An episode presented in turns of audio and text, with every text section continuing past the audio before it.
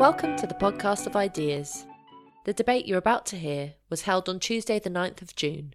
From Minneapolis to Hyde Park, what does George Floyd's killing mean for British society? This special Academy of Ideas lockdown debate is one of our many public forums, salons, and meetings which are open and free to anyone who'd like to attend during these strange times. But if you can help us financially, we'd really appreciate it. To gift us any donation, big or small, head to academyofideas.org.uk forward slash donate.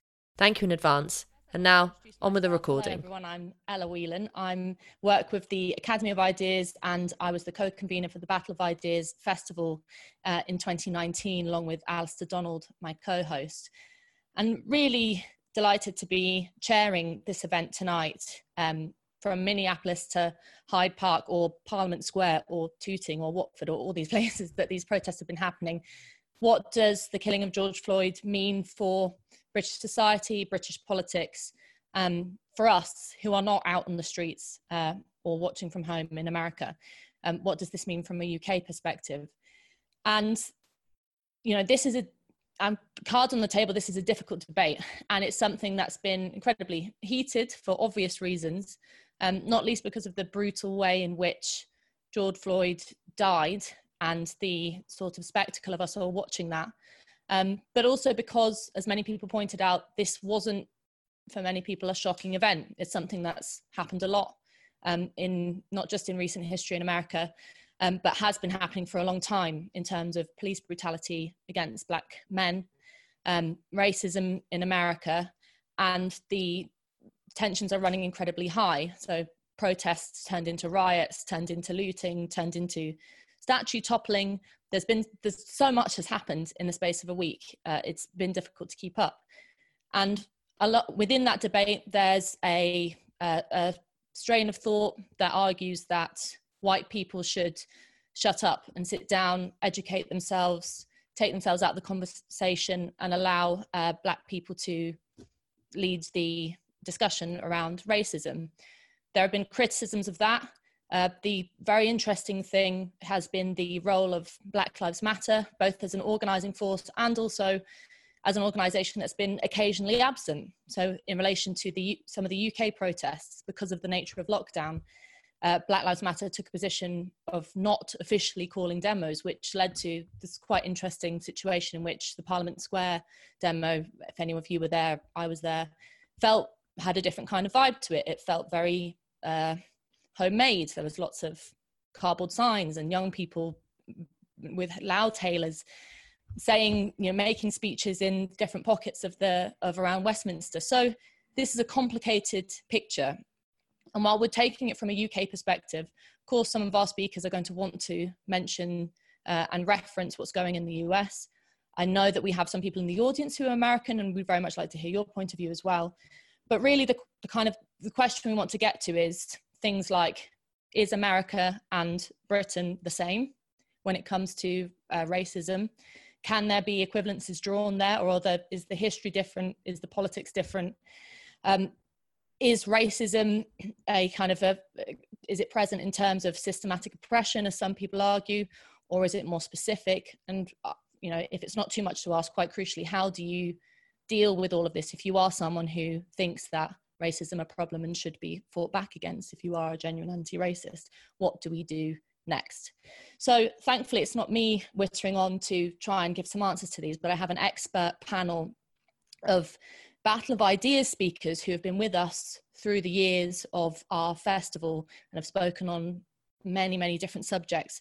But tonight are going to come to you to give their thoughts on this UK's perspective of the whole debate around George Floyd and the aftermath of his death. Um, so I'm going to introduce them in the order that they speak, and then we'll hear from them for about three to five minutes, short introductions, and then we'll head straight back out to you guys uh, from the floor in true Battle of Ideas, Academy of Ideas, public debate styles.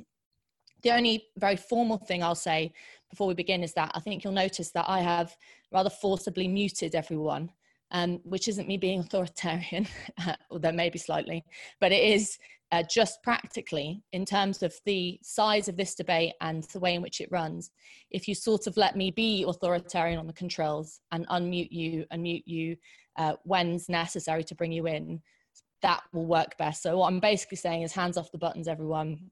I've I've got this. So that might be famous last words. Um, so now I'm going to introduce my speakers, and the first uh, person who's going to speak tonight uh, is Patrick Vernon, OBE, who is a social commentator, founder of 100 Great Black Britons, and creator of the Every Generation game, the Windrush edition. Um, and that's obviously something that's very important right now. I don't know if anyone watched the documentary last night um, detailing the, one of the instances of someone who was penalised under that hostile environment. Um, Patrick, since 2010, has been leading the campaign for Windrush Day, and in 2018 kick-started the campaign for an amnesty for the Windrush generation as part of the scandal. And his actions led to a U-turn in immigration policy and the resignation of Amber Rudd as Home Secretary. So he has a huge amount of um, knowledge in that area and has campaigned for a long time on that. And we're very happy to have Patrick here tonight. Next up is going to be Inaya Folarin Iman, who is the co-director uh, of the Free Speech Union, former project manager of Index on Censorship and former Brexit Party parliamentary candidate in the last election. And Inaya writes extensively on freedom of speech. She's actually written a piece recently on this very subject um, and looks at the kind of issues that inform this debate around what you can and can't say about the protests, what you can and can't say about racism, and the, uh, the way in which freedom of speech plays a very important role in, in this debate. So, welcome, Inaya. Uh, next up, we have Dr. Shahrar Ali, who is the Home Affairs spokesperson and former deputy leader of the Green Party and author of Why Vote Green 2015. Uh, and for in 2015. And for many years, uh, has been a prominent and outspoken campaigner for civil liberties against the consequences of flawed policy, from the detention of UK residents in Guantanamo uh, and the fatal shooting of the to the Islamic, Islamophobic effects of the PREVENT programme and irreconcilability of the IHRA definition of anti-Semitism with free speech on Israel. So again, someone who has extensive uh, knowledge in terms of the debates around freedom of speech on this issue uh, and the ways in which racism plays out in other debates, particularly in relation to PREVENT and the kind of screening that that entails. Next up, we have Kunle Olulode, who's the director of Voice for Change England, a former creative director of Rebop Productions, and a member of the African Odyssey Programming Board for the BFI. Uh, and Voice for Change England is a BME charity and a support body. Its members number over 400 Black community organisations and charities, covering everything from criminal justice to migrant rights. Kunle says that it's, he believes it's time to develop, develop a new narrative around race equality away from deficit models. And for many years, he's talked about the issue of racism um, at the and race at the Battle of Ideas, uh, and is also someone who's uh, very involved in music and has DJed a few times with some of our events. So he's a man of many talents. So welcome to Kunle. Last but not least is Dr. Cheryl Hudson, who's a lecturer in US political history at the University of Liverpool and co editor of Why Academic Freedom Matters, which was published in 2016, and Ronald Reagan and the 1980s, which was published in 2008. Um, she was on Sky News this morning talking about this very issue, um, and she works a lot in terms of publishing. She's published in the Journal of American Studies, the European Journal of American Culture, uh, and many others. So Cheryl is uh, as of this morning, has been talking about this. So we thank her for continuing to talk about it into the evening with us. So, without further ado, I'm going to turn over to the speakers uh, and they'll forgive me for interrupting them rudely if they run over the time that we've agreed. And then it'll be straight out to you guys. So, without further ado, Patrick, over to you. Hi, good evening, everyone. It's really fantastic to be on this Zoom call and be involved with the fraternity of Battle of Ideas and, as well. So um, obviously, what happened in America, and obviously today is quite important. We've had the kind of the burial of George Floyd in America, uh, in his hometown in Houston, Texas, as well, and obviously the reverberations. It's not the first time we've had reverberations, because you have to go back to the 1960s when we had a civil rights movement in America and the Black Power movement in America, and that led to civil rights um, and one particular moment in time, which I think I like to remind people, is when Martin Luther King, um, he was awarded a Nobel Peace Prize in 1965. He was traveling to Oslo to pick up his, his award, but he made a stop off. He stopped off in London, central London, in a hotel in Bloomsbury, and he met a number of white, Asian, and African Caribbean activists who had the opportunity to have a private conversation with him and they picked his brains. They said, what can we do in Britain to fight the issue of racial justice and racial inequality and the colour bar in Britain?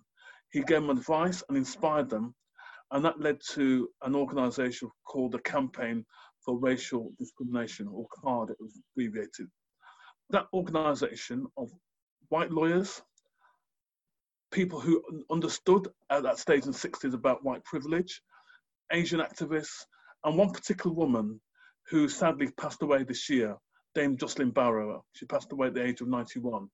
A young activist, someone from Trinidad, was a school teacher, and they formed this organisation which played a key role in shaping and influencing the 1965 Race Relations Act, and then later on the 1968 Race Relations Act.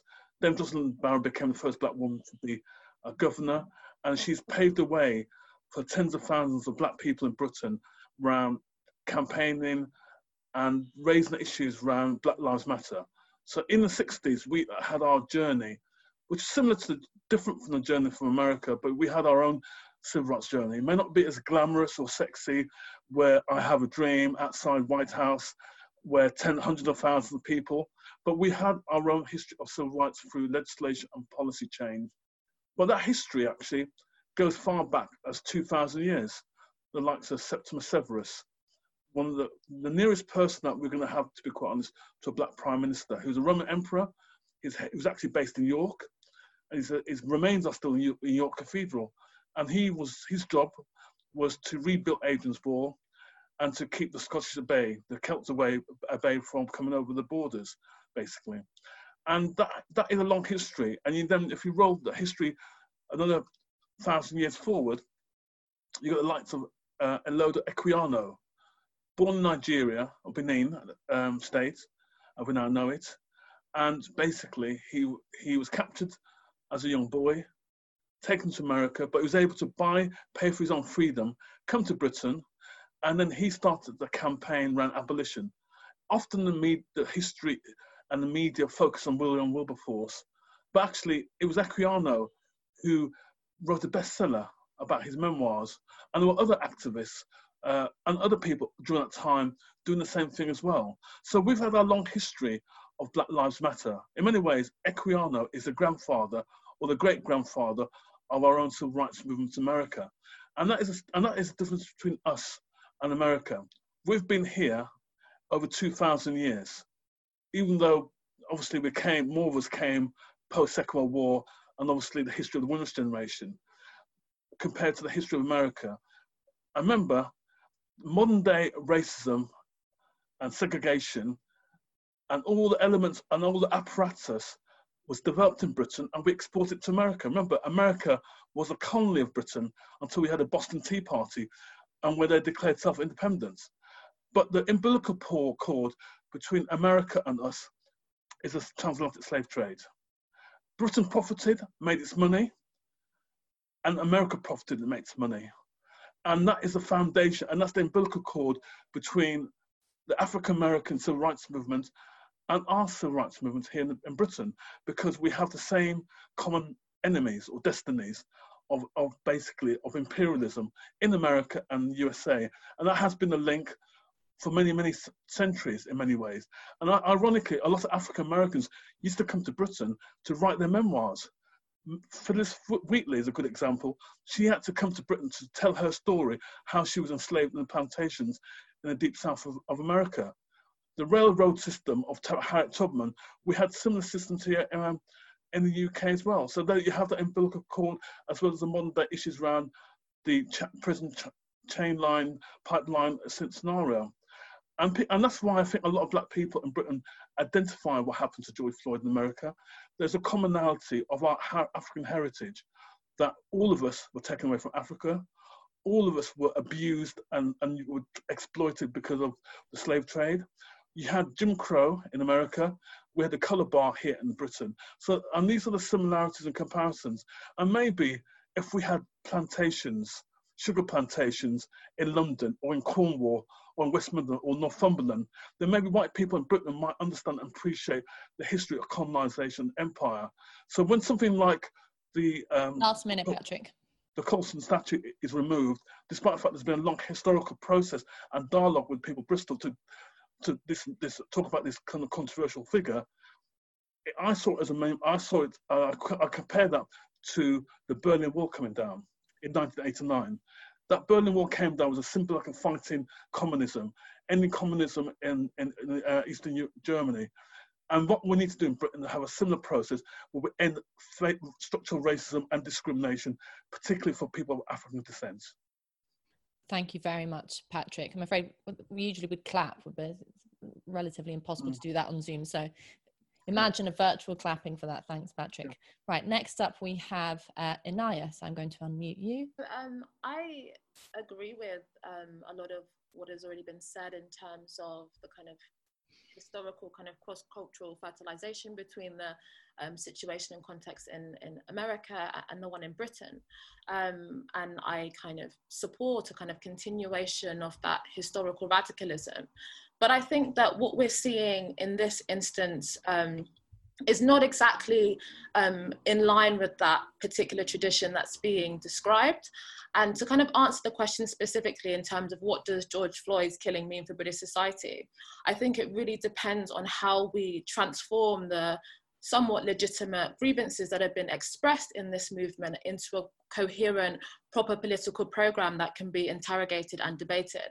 What I've been really concerned about, and that's kind of what I've been writing about, is the homogenization narrative and the kind of um, exportation of the American racial culture wars and using that to um, blanket a particular narrative of what it means to be black um, in the UK. So, for example, we've seen kind of people saying "hands up, don't shoot" um, in front of a you know relatively um, demilitarized police in the UK, and I think that there is a really big danger if we overemphasize this kind of narrative of um, white privilege, structural racism, victimization, and oppression um, of the Black experience, I think that we are actually sending a kind of deeply, deeply demoralizing message to what I've said before is a um, young generation of Black people, including myself, that are growing up in a society that I think has genuinely made leaps and bounds when it comes to race relations. And I think that we really have to put things into perspective and on top of the, that, in terms of the culture wars point, I think that's really important because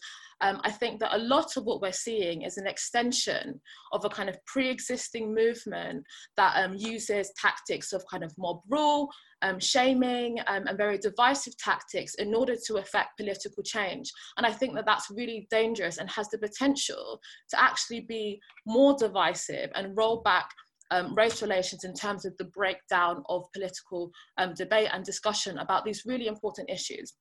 And yes, there is still racism that persists in this country. But as I've already said, I think that we both have to have perspective, but also nuance in terms of um, there are various different um, issues that are affecting even different parts of the Black community in terms of like Black African, people of Black African heritage and people of Black Caribbean heritage. There are significant disparities there.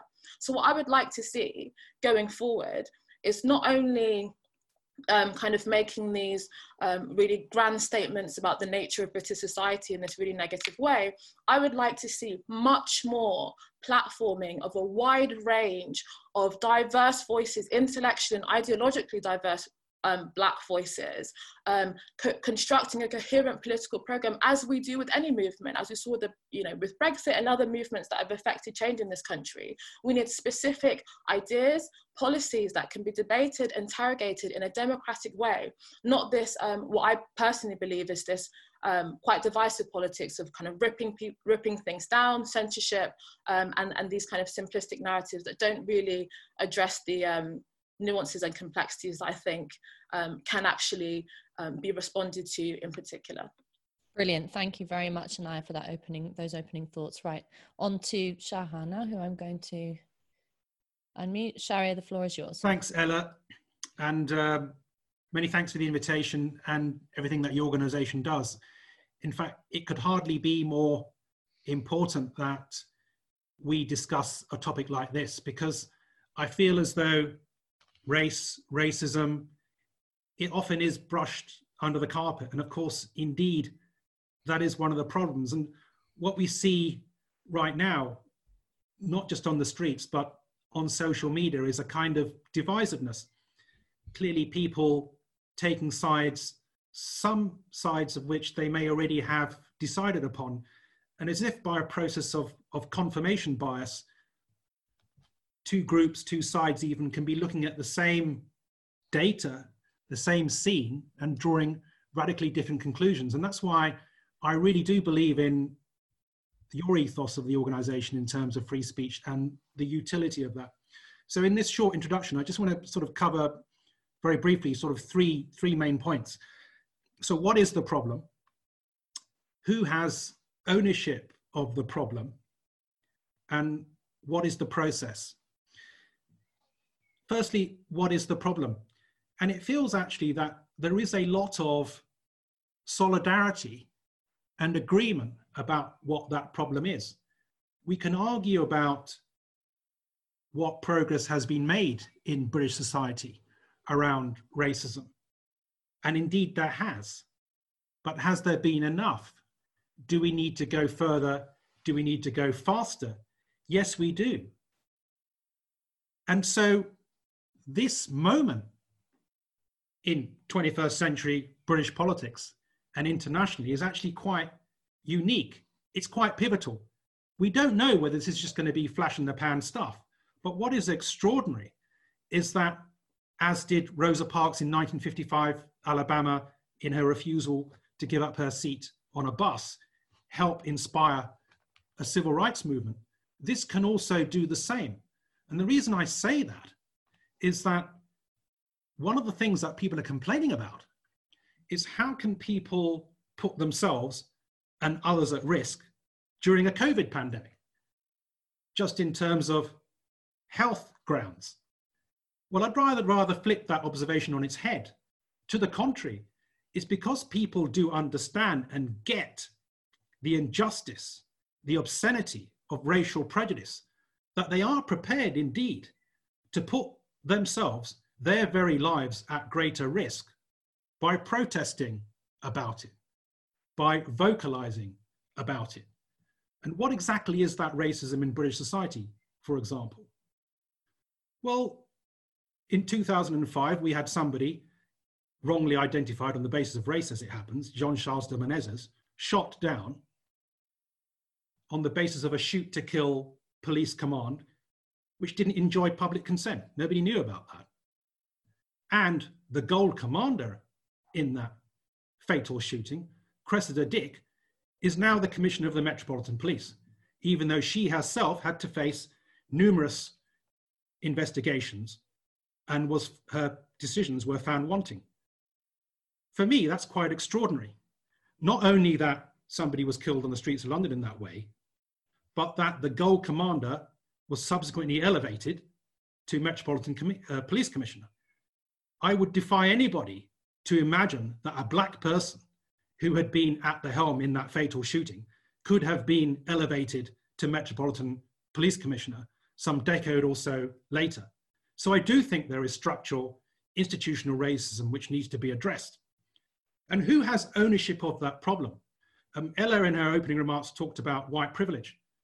This is an element of the debate, I think, which really needs tackling. Who is allowed to vocalize, take ownership, and address the problem? Well, really, I think the answer is very simple. All of us. It's that simple. If we are part of the problem, whatever our skin color, if that is a major characteristic which is the causing the problem, then we all need to be part of the solution. And what I don't want to be see happening is a, a kind of a exclusion of those who not just have their heart in the right place, but their head in the right place, who understand unconscious bias, who understand institutional racism, who campaign on it alongside everybody else. They need to be part of the debate, they are part of the solution.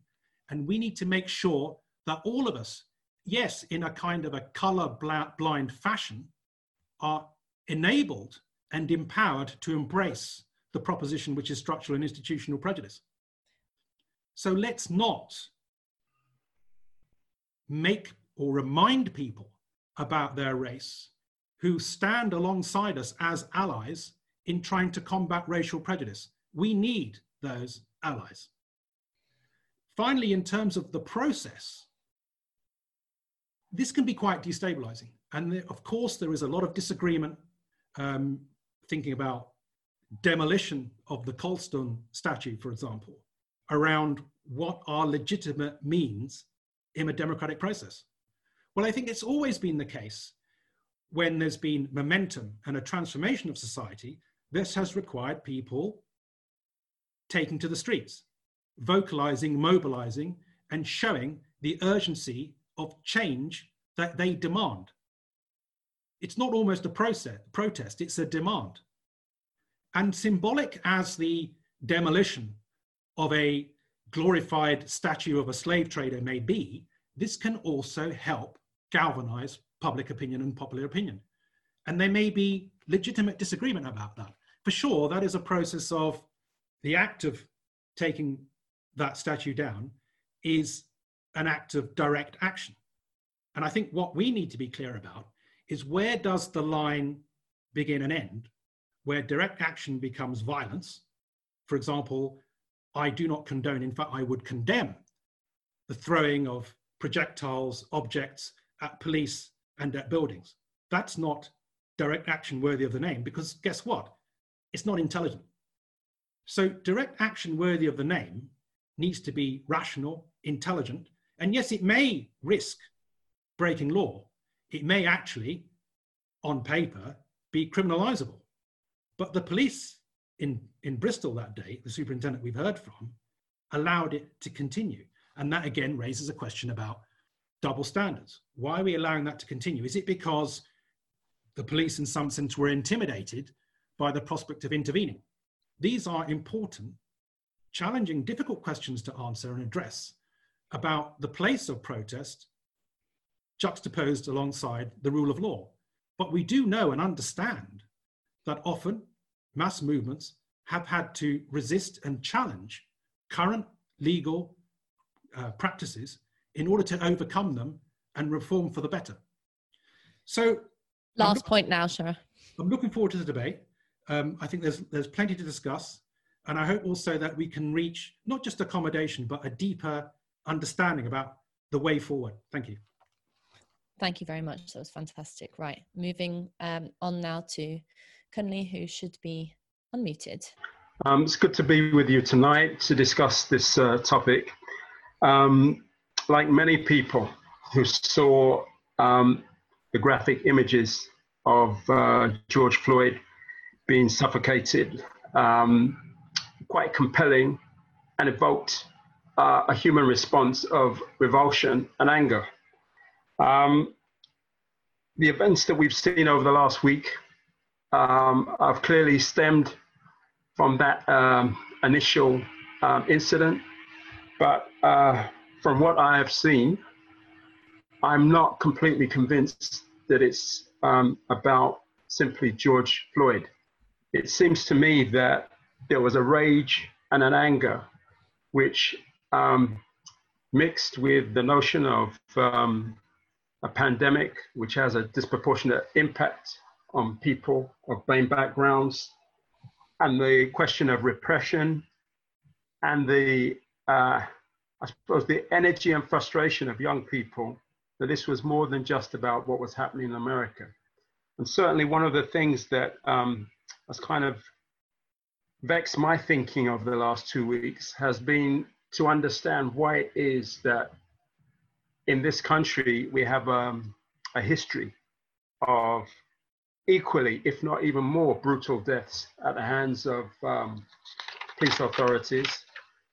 We have never seen the kind of reaction um, nationally um, in relation to those um, that we've had in relation to the events in America. Indeed, um, you know, you could talk about Mark Duggan in 2011 and the riots that followed.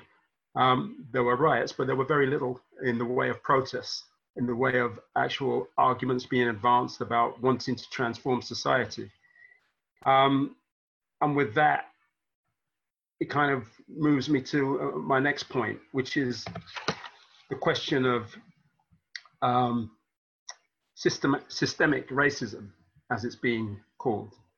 Um, quite interesting. I've never heard the term systemic racism being leveled um, so much as I have heard in the last um, three weeks. Um, as a, as a long-standing anti-racist myself, um, certainly the question of racism being systemic has always been at um, the heart of some of the issues that uh, I've taken up over the years, particularly in relation to questions of immigration. Um, and we were very clear in terms of my younger years that um, there was a distinction between racism on the one hand and prejudice. Very careful not to muddle the two. And so the systemic nature of racism and its roots, its material roots in the way society was organized, was something that um, was strongly held and strongly felt. So when I hear people today talking about um, systemic racism, I wonder if we are actually talking about the same thing. Are we talking about um, systemic racism in terms of uh, a system of oppression or a system of oppression which is based on individual behavior? And therefore, the solution um, to the problem of race is the regulation and control of individual behavior. So I'm just throwing that one out there. And the question really, uh, I think, is at the heart, I think, of what um, needs to be discussed and needs to be discussed honestly.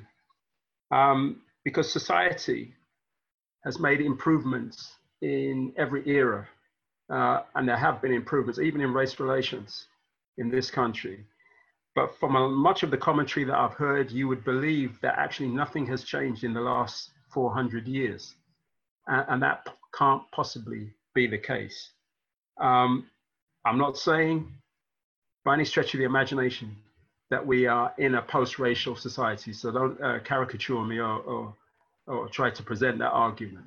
What I am saying is that we have to understand those things that have changed and those things that remain the same. So, for example, we know that um, in terms of the improvements in the educational performance of uh, BME kids has, has been something uh, that's been long admired and talked about.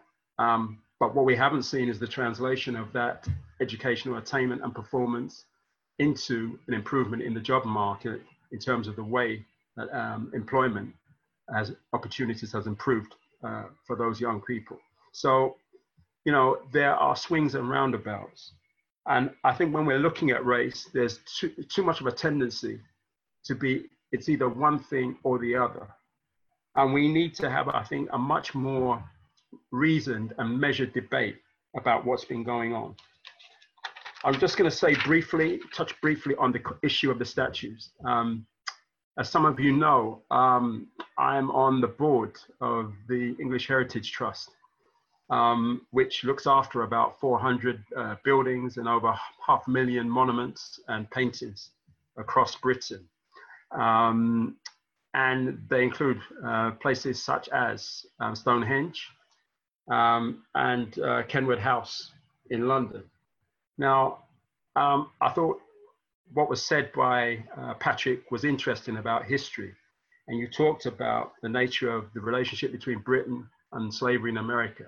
Well, Patrick, just remember, uh, Britain also gave um, America the Mansfield Judgment, uh, the first recognition that um, a black individual could not be actually uh, forced into slavery in this country if they were exported from America.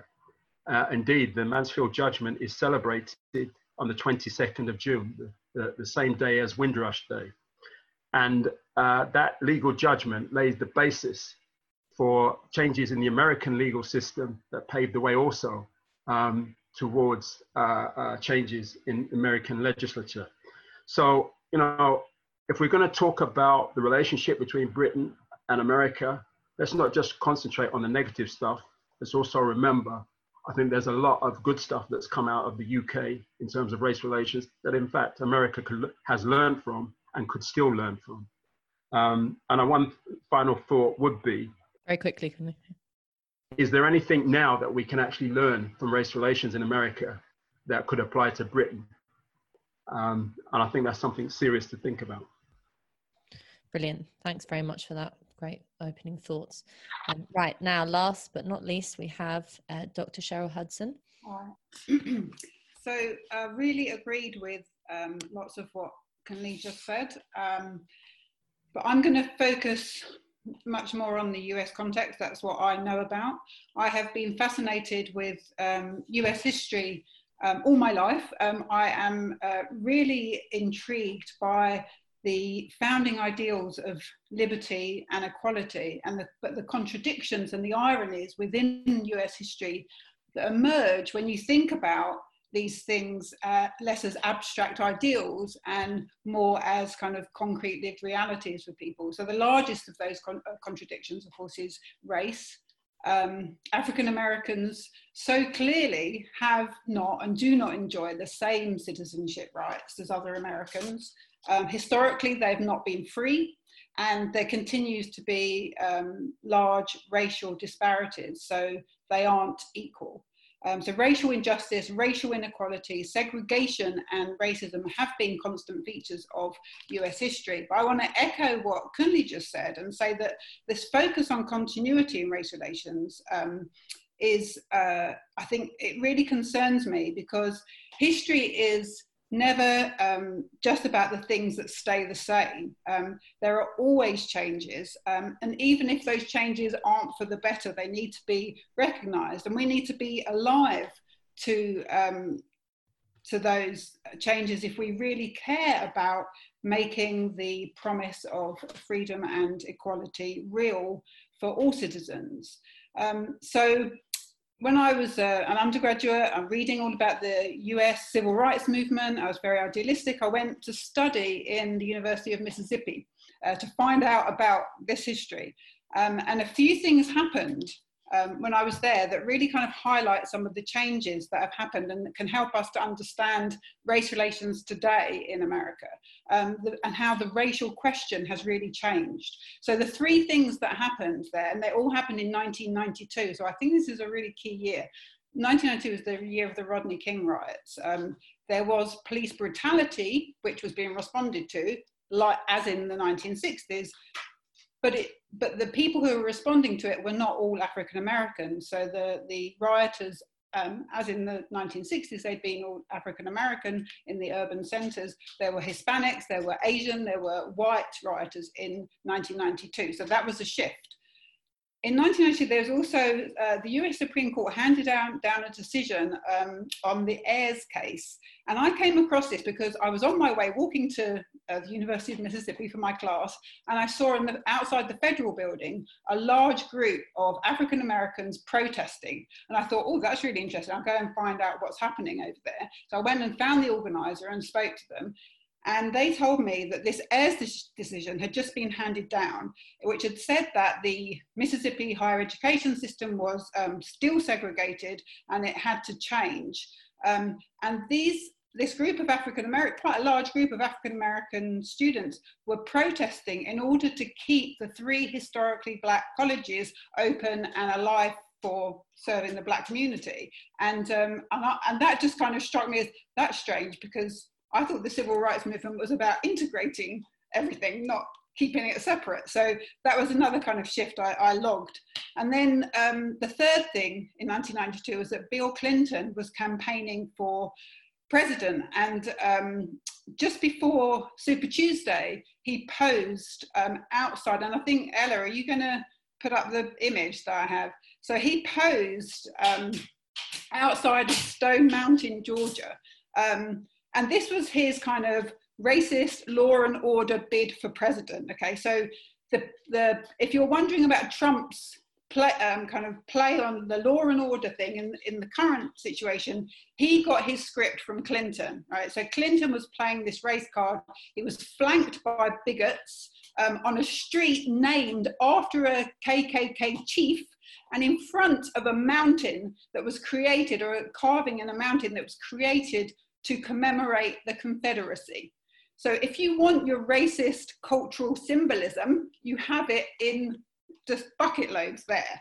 Um, and of course, the result of, uh, of Clinton's presidency was the uh, crime bill, which where he said three strikes and you're out, um, welfare reform, le- these things leading to mass incarceration, so that now a young African American man is much more likely to be in prison than to be in college. So it made me see in 1992 that the US problem with, with race wasn't confined to the South, although it still is in the South, um, and it certainly wasn't confined to the 1960s, um, but take, has taken a really different form in the postmodern era. And I think 1992 was the, a really key year in that shift. Um, and today's riots are kind of a continuum of that, or a, a, the logical consequence you know, there have been a lot of brave African Americans, people like Frederick Douglass, Ida B. Wells, um, who worked hard throughout US history to reconcile the promise of American freedom and equality with the reality of Black lives. Um, so Martin Luther, Martin Luther King pointed out that the founding fathers wrote a promissory note to future generations um, that turned out to be a bad check and he said, it's time to cash that check in his big speech, right? So the difference today, though, and I think since around 1992, is that young people um, simply don't believe in the founding ideals anymore, those, those Enlightenment ideals of freedom and equality. Um, yes, I do think some of them are idealistic still, um, but many more of them are nihilistic and they're searching for meaning. But um, not to mention that many of them also don't have a bank account to, to cash that check in. So this is, I think, a material economic concern as much as it is a symbolic cultural one. Um, and the freedom and the equalities that America promised are still not being delivered to all of its citizens. Brilliant. Thank you very much, Cheryl, for your thoughts. Um, right, I said I was going to come out, but I've actually decided, having listened to our speakers, that I just want to ask one or two questions of the panel, just very briefly before we get stuck out. And that will give you guys in the audience a chance to get your hands up there, as I see some people are doing. Find that raise hand button um, and get it up. But um, Inaya and Patrick, really, if I come back to you, start with maybe with you, Patrick, um, and ask about this point that Kunle and Cheryl have brought up in terms of that history is both made out of an understanding of continuity but also of change and you know the if you were going to take a critical view of black lives matter um, you'd say that they are posing a uh, a narrative that says that because of white privilege and white supremacy, there has only been continuity of racism, both in the US and in the UK, and that there hasn't been change. Um, but do you, I mean, how do you respond to that in terms of the kind of points that especially Kunle has raised in with the you know the idea being that any kind of movement for progressive change should recognize its victories um, as well as its shortcomings. Sure. And that is the why that's the reason why i, I gave that narrative about dame Jocelyn Barrow and others around the 1965 act around the race legislation act. That was the first piece of legislation which has influenced to all the equality legislation that would take to gain. So it's not like I'm saying that um, there's been this continuing racism, there's been no achievements. Of course, there's been achievements. That's why we're here. That's why we've got probably more uh, black and minority MPs in Parliament, even though we haven't got enough senior black people working at senior level in NHS, despite the fact that we've been there since the creation in 1948. So of course there's been change. And I know Man, um, Kunle mentioned about the Mansfield um, legislation, and that was important as well. But that had more impact in the UK than the USA, to be quite honest, because it meant that if someone who was enslaved or the possession of a plantation owner and that person came to Britain, they weren't technically speaking and still slave. Whereas in America, people were still enslaved. That's why we had underground movement. And unfortunately, we had to have the civil, the civil war between North and the South. That, and that was one of the main reasons why we had the war because of slavery. So let's let's be real about that and often conflict does require violence. I'm not saying I'm not I'm not supporting violence, go to own violence.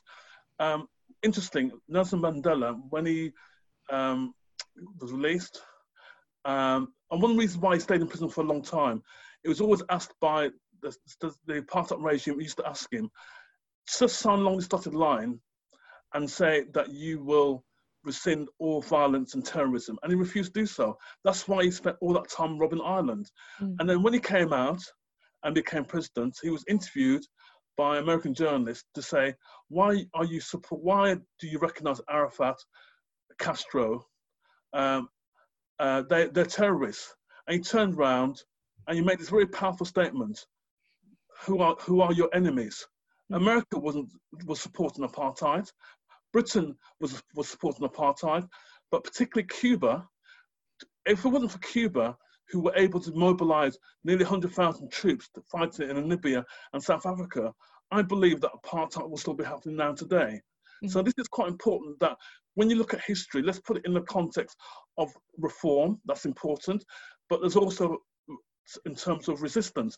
The reason why slavery yeah. ended was because of resistance of people fighting the Maroons, fighting the plantations in the Caribbean, in South America, and in North America as well. Great, thanks, Patrick. And and if I come to you, and I mean that that point that Patrick raises, I mean, there's that there's a quote by a video of James Baldwin um, that's been doing the rounds on social media where he talks about the fact that you know you say that these things take time. Well, you've had my great grandmother's time, my grandmother's time, my mother's time. How much time do you need? And there's that sense also of within these protests today that um, there's lots of, especially young people, just saying, I have had enough of this and I'm not going to sit around and wait for us to have long discussions about reform. I want change now.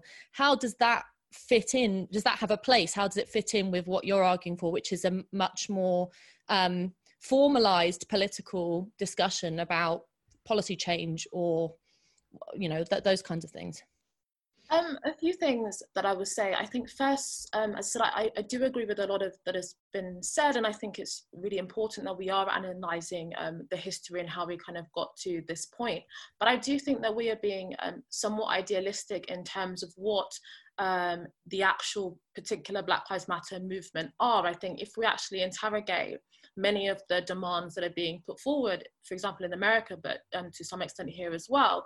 Um, I think many of these demands actually, um, for example, defunding the police and, and, things like that are actually legitimate things that are being called for and now being advocated for um, in many of the, um, um, the governors and the states. So I think that we can talk about kind of the history of race and, and how it um, plays into the dynamics of what is going on today. But I think that we also have to root our conversation um, in the present day and recognize that not all of the um, things that are emerging and, and coming out of these movements are actually um, fundamentally addressing the things that are being um, talked about. So the, the thing specifically that I will say is, is this notion of kind of systemic racism and this idea that all racialized outcomes are automatically um, are automatically um, because of racism. And I think that this is actually um, a, a, particular pernicious idea that um, needs to really genuinely be unpacked. So, to kind of bring it back to UK, for example, um, and as I've written about before, there are actually significant disparities in terms of, for example, educational attainment in regards to the different um, black ethnic groups in Britain. So I think that when we kind of generalize this idea that that disparity is inherently to do with um, an external kind of systemic problem, rather than actually, I think there are persistent um, ongoing things within the, the black community or some sections like internalized racism that get that get that that get projected outwards into the way in which many um, sections of the black community might act in the world, I think that then we're missing those particular issues. So I think that um, mm. ult- ultimately it is um, important that again we are having these conversations, but I think we we need to be quite frank and honest about um, the different narratives that are being played and how they're actually impacting the responses that we are getting. Brilliant, thank you. Um, Shahrar, come to you next. Um, because one of the things that you picked up on was this idea that we should be um, inclusive. And I don't know whether you were referencing the debate about white privilege there, um, but obviously the part of the difficult discussion around this particular moment of response to George Floyd's killing is that there has been, you know, what I tried to outline in my intro was that you know these protests that once feel kind of separate to the official line of black lives matter and there's a load of stuff going on. There's as many for example the one in parliament square there was as many working class kids black kids there as there were middle class kids with you know white silences violence signs and it was a whole mix of stuff. But the but the you know the very strong line in all of this is a sense of victim politics if you want to put it that way which is that you know statues oppress me uh, inanimate objects, things, comments about my hair oppress me rather than a focus on um, the, if you want to put it that way, structural racism or the kind of material ways in which black people are oppressed. So is that something that can be ignored or do you have to, do you have to take the leap and say, actually, you're wrong in terms of putting it in this way? Or maybe you think it's right. What do you think? I think the answer to your question is is partly around the um, complaints about so-called identity politics and so let me address that because it's also coming up in the chat as well. Some people are diagnosing um, the problem, I would say, as partially confected as as a result of identity politics. I think that's a mistake and that's badly overstating it. But let me try and explain why there might be something to it. Um, where I think identity politics, in the pejorative sense, does rear its ugly head is precisely in trying to disempower those who would seek the same goals as those who are trying to overcome racism uh, would make to try and say that, for example, because you don't share the characteristic uh, by which you would have been unfairly disadvantaged in society, you have no right to speak out against it. That is so badly wrong. It is so disempowering. And most importantly, it's counterproductive because just as there are two sides to any of these equations, there's the impotent, the powerless, and the, the ones who are doing the oppressing. It's those oppressed individuals who also belong to particular groups who may not be part of that characteristic who are oppressed in the main, need to be part of that solution. So it's doubly important that we embrace and commend those who are joining in that collective struggle. As we've seen a very uh, multiracial uh, complexion to those uh, marches, that's something which we should applaud and commend. What's right about um, the difference that you may see between uh, different races is in their lived experience. And for sure, those who have lived through the practices and the oppression of racism at whatever level may have more to say and more insight into the matter. Let me just give you a small example because it, it speaks to structural racism as well. Very quickly, sorry, because I've overrun in terms of asking you questions. So very quickly. Yeah. So, I mean, many years ago, I rang up um, uh, a recruiter and asked them, what do you actually mean by this um, encouragement of people from back and ethnic minorities? She goes, well, the person on the other end of the phone, oh, I shouldn't worry about that. We're not really going to do anything about it. Um, but anyway, where would you like me to send the application to? So, you know, I gave her my name, and suddenly it's as if you could hear her voice drop because she hadn't realized, because of my accent over the phone, that I might have been a target of this um, proactive policy.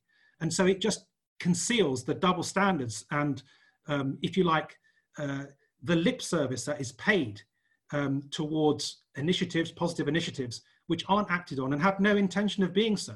And that is a kind of a structural racism just there.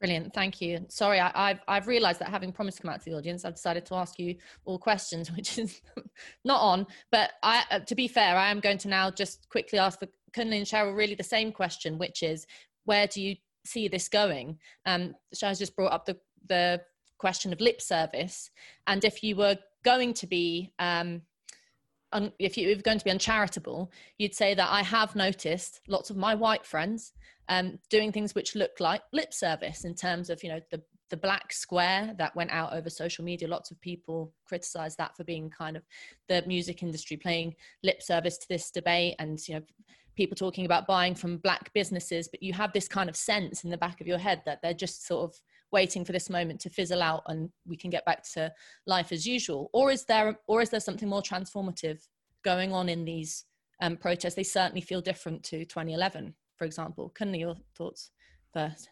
Brief. Let's get one, let's get one thing straight, and I'll be brief. Um, the worst thing that could have happened in relation to this tragic incident is that there had been no reaction at all. Uh, that is the worst thing that could have happened. So, Black Lives Matters, even with all its problems, actually, there's an element of it which is actually a positive development. What we have is a very confused political situation and a situation which is uh, people are coming into, which is very much an era of depoliticization. And for me, the question of you know where does this take us? I think uh, it takes us to a place where we have to disentangle a whole lot of mess and uh, a lot of messy ideas and a lot of um, bad ideas, but a lot of very public-minded, spirited young people who are desperate for change. And in that sense, I think there's something to work with. So I'm going to leave it there. Brilliant. Thanks, Kunle. And really the same question to you, Cheryl. Um, yeah, I, I don't know. I really think it's a mixed bag. Um, like the, the crowds, they're very youthful. Um, they're very mixed in terms of um, black and white, male and female. Um, and um, most of them are, you know, protesting peacefully. I think there's a lot of understandable anger in the crowds. Um, and and there's a big dose, I think, of real disappointment and frustration at the failures of um, the populist left. We just had Bernie Sanders being um, uh, losing in the primaries. We've had Jeremy Corbyn over here um, losing in the election in December. Uh, I mean, and across Europe, you know, leftist um, populism has kind of uh, crashed and burned. So I think there's a lot of anger amongst um, young people in particular about the future and their inability to shape it. So, so it's you know they don't have a leadership, they don't have goals, they're just kind of acting out. It's very performative, and um, you know. I want to encourage the idealism. I want to encourage the fact that they want to change the world, but I just think that there's a lot that's not positive about it, or at least that that I don't feel is, um, or I feel pessimistic about it's where it's going to go. I just feel like it's going to fizzle out, just like a kind of um, a tantrum, and then it's going to go, and it's not going to actually affect or change much at all. I mean, it may make some changes, but um, yeah, I'm not fit. I'm. I try to. I keep trying to talk to myself out of the pessimism, and um, like Kunle said, you know, it would have been worse if nothing happened. You know, that at least the um, the the youth want to change the world. They want to make things better, but I just it just doesn't look like it's going in a positive direction. Okay, thanks, Cheryl, for that uh, honesty. Um, right now, I'm going to come out to the floor, and there's a lot of you. And what I'm going to do is take uh, a good handful, um, maybe seven or eight, and then come back to the panel for really brief um, comments. And they're all Battle of Ideas speakers, so they know how this runs um, in terms of being not answering everything. Um, so I'll first of all come to Elizabeth Cameron. Welcome. Hi, um, I Elizabeth Cameron. So um, I, I want to be able to say with what I say that I've been a long time, sort of 20 years trade unionist, so very much also informed by the employment situation. But also I've been somebody who's formed community groups, worked with ethnic minority populations, as we are disadvantaged groups.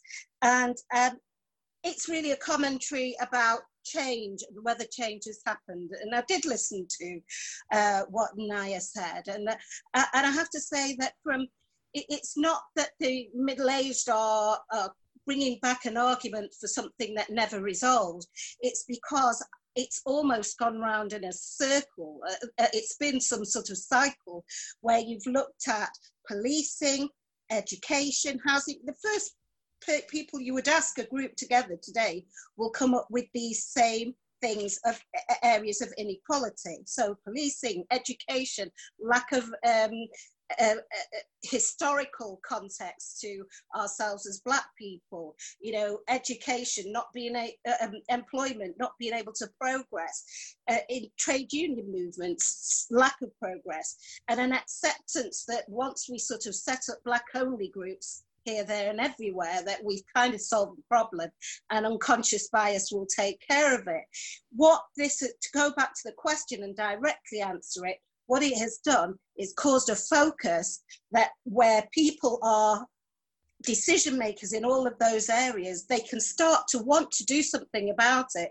And it is galvanizing action, but it takes the decision makers and the leadership of our country, as well as those who oppose it, to be able to move this on and make something out of it is for them to take those conversations and make them into policy. And relook at why in 20 years we can see what was the sus law is now the gangs matrix. You know it's nothing's really changed. Yes. Brilliant. Thank you elizabeth. That's great. And a good example of how i don't i don't need you to just ask questions, please make comments like that.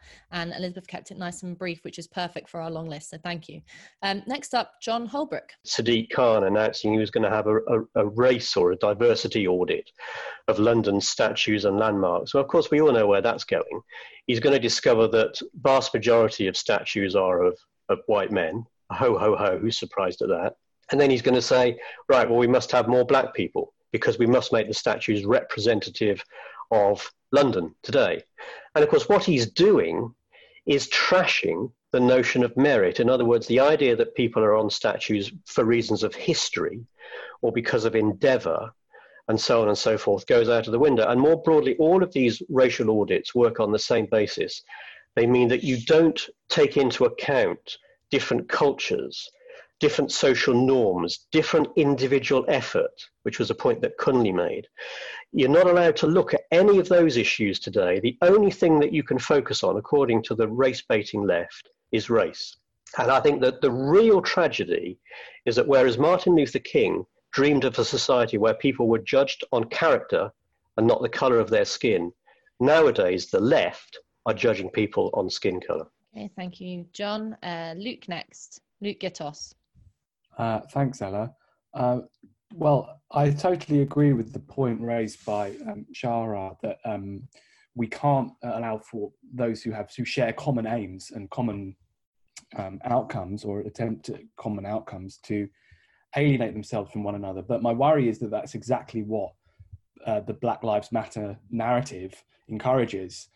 I think if you look at some of the founding texts, and, and I, I sort of want the panel's feedback on this because I wonder whether each speaker has sort of underestimated the potential damage of adopting the Black Lives Matter narrative about how we live and how we should live. Because if you look at what these people are arguing, both on you know this portion of the left, typified I think by people like Robin DiAngelo and others, is that everyone should think of themselves racially. I mean, as that, uh, John uh, suggested, what we're encouraging, we're encouraging a whole generation of young people to start from skin color and to say, what does your skin color tell you about your assumptions about the world, about the experiences that you've had of the world, and about how you should relate to one another? And I think that's an incredibly destructive uh, way to proceed. And it's certainly a huge backward step. It certainly marks contemporary anti racists out from the anti racists of the past. John mentioned um, uh, Martin Luther King, but if you look at J- James Baldwin,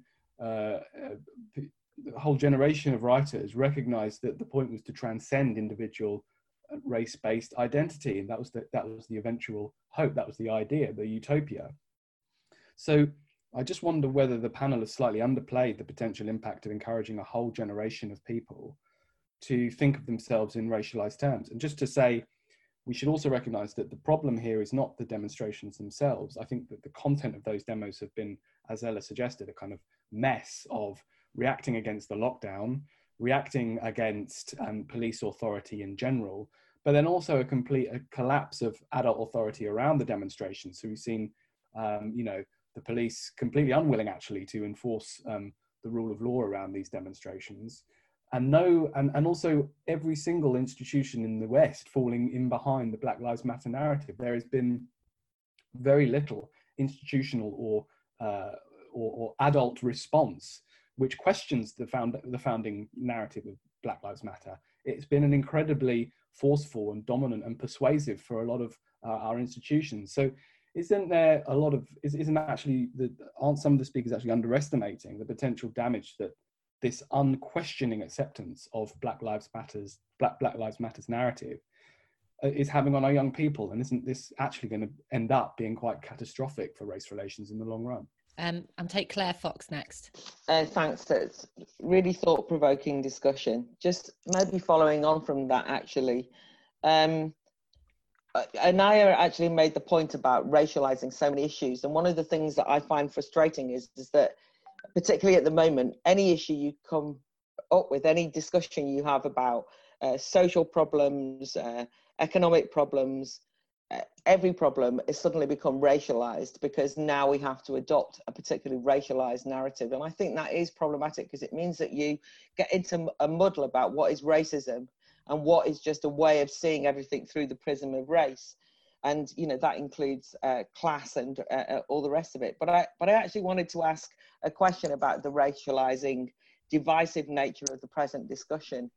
You know first of all uh, somebody talked about um, white allies i mean i don't i don't want to be anyone's ally and i don't want to consider myself uh, through the prism of being white i consider that I want to treat people and be treated as their equals. And I know that, you know, I've done a number of media issues, you know, discussions on this, and people will actually say, How dare that white woman white explain this issue? You know, you're not entitled to do it. You must show suitable humility. What do you know? So, first of all, there's a kind of a really essentializing aspect to that, isn't there, that effectively threatens people.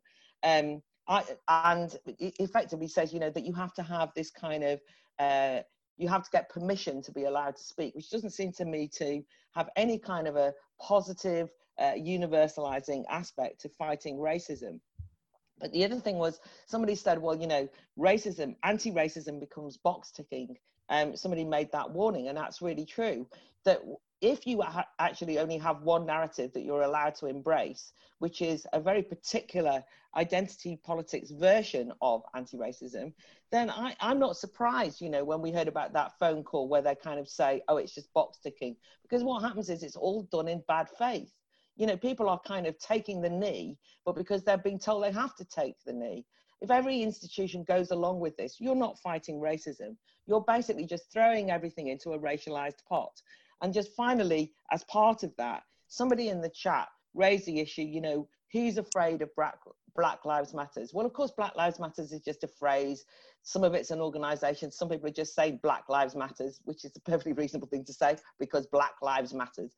But when you get to a situation where if somebody else says all lives matters, that they lose their job, if you get to a situation where there's an atmosphere that people are frightened to query some of this narrative, they might be doing so sometimes with a backward prejudice. Some of them might be racist, but that's some of them might just be asking, what on earth is going to happen if we close down debate so that people feel that they have to say the right thing or they get direct? And there is a real McCarthyite atmosphere, and in particular, a demand that only certain people are allowed to speak, and when you speak, you only say the same thing. So I welcome this debate because it's much more open, but I do think that there is something frightening going on at the moment in terms of a dictatorship of what you're allowed to say about fighting racism. And that doesn't feel progressive to me at all.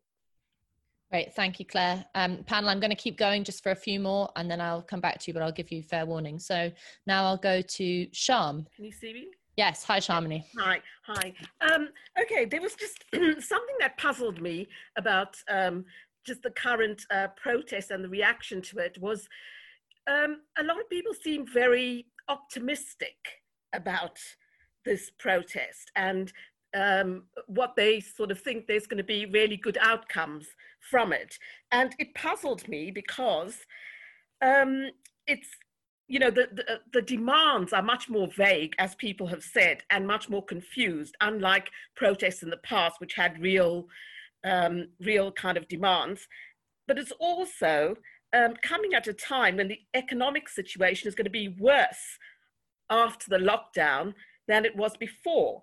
And if you think that a lot of the prejudice against uh, the position of black people in, is based on the position of black people in society, where many are unemployed or on welfare or involved in drugs and crime, um, why is that going to get better if the economy is going to be so much worse? Why do people have such a hopeful view that things are going to change for the better? Brilliant. Thank you, Shamini. Um, right, I'm going to come back up the list to Kerry Dingle now from World Right. Hi. Um, thank you very much. Really fascinating introductions and insights. Um, I have to say, and I found Inaya, Inaya, I'm probably pronouncing it wrong, um, this introduction really inspiring and so refreshing because I do think we are doing young people a huge disservice by not being brutally honest with them.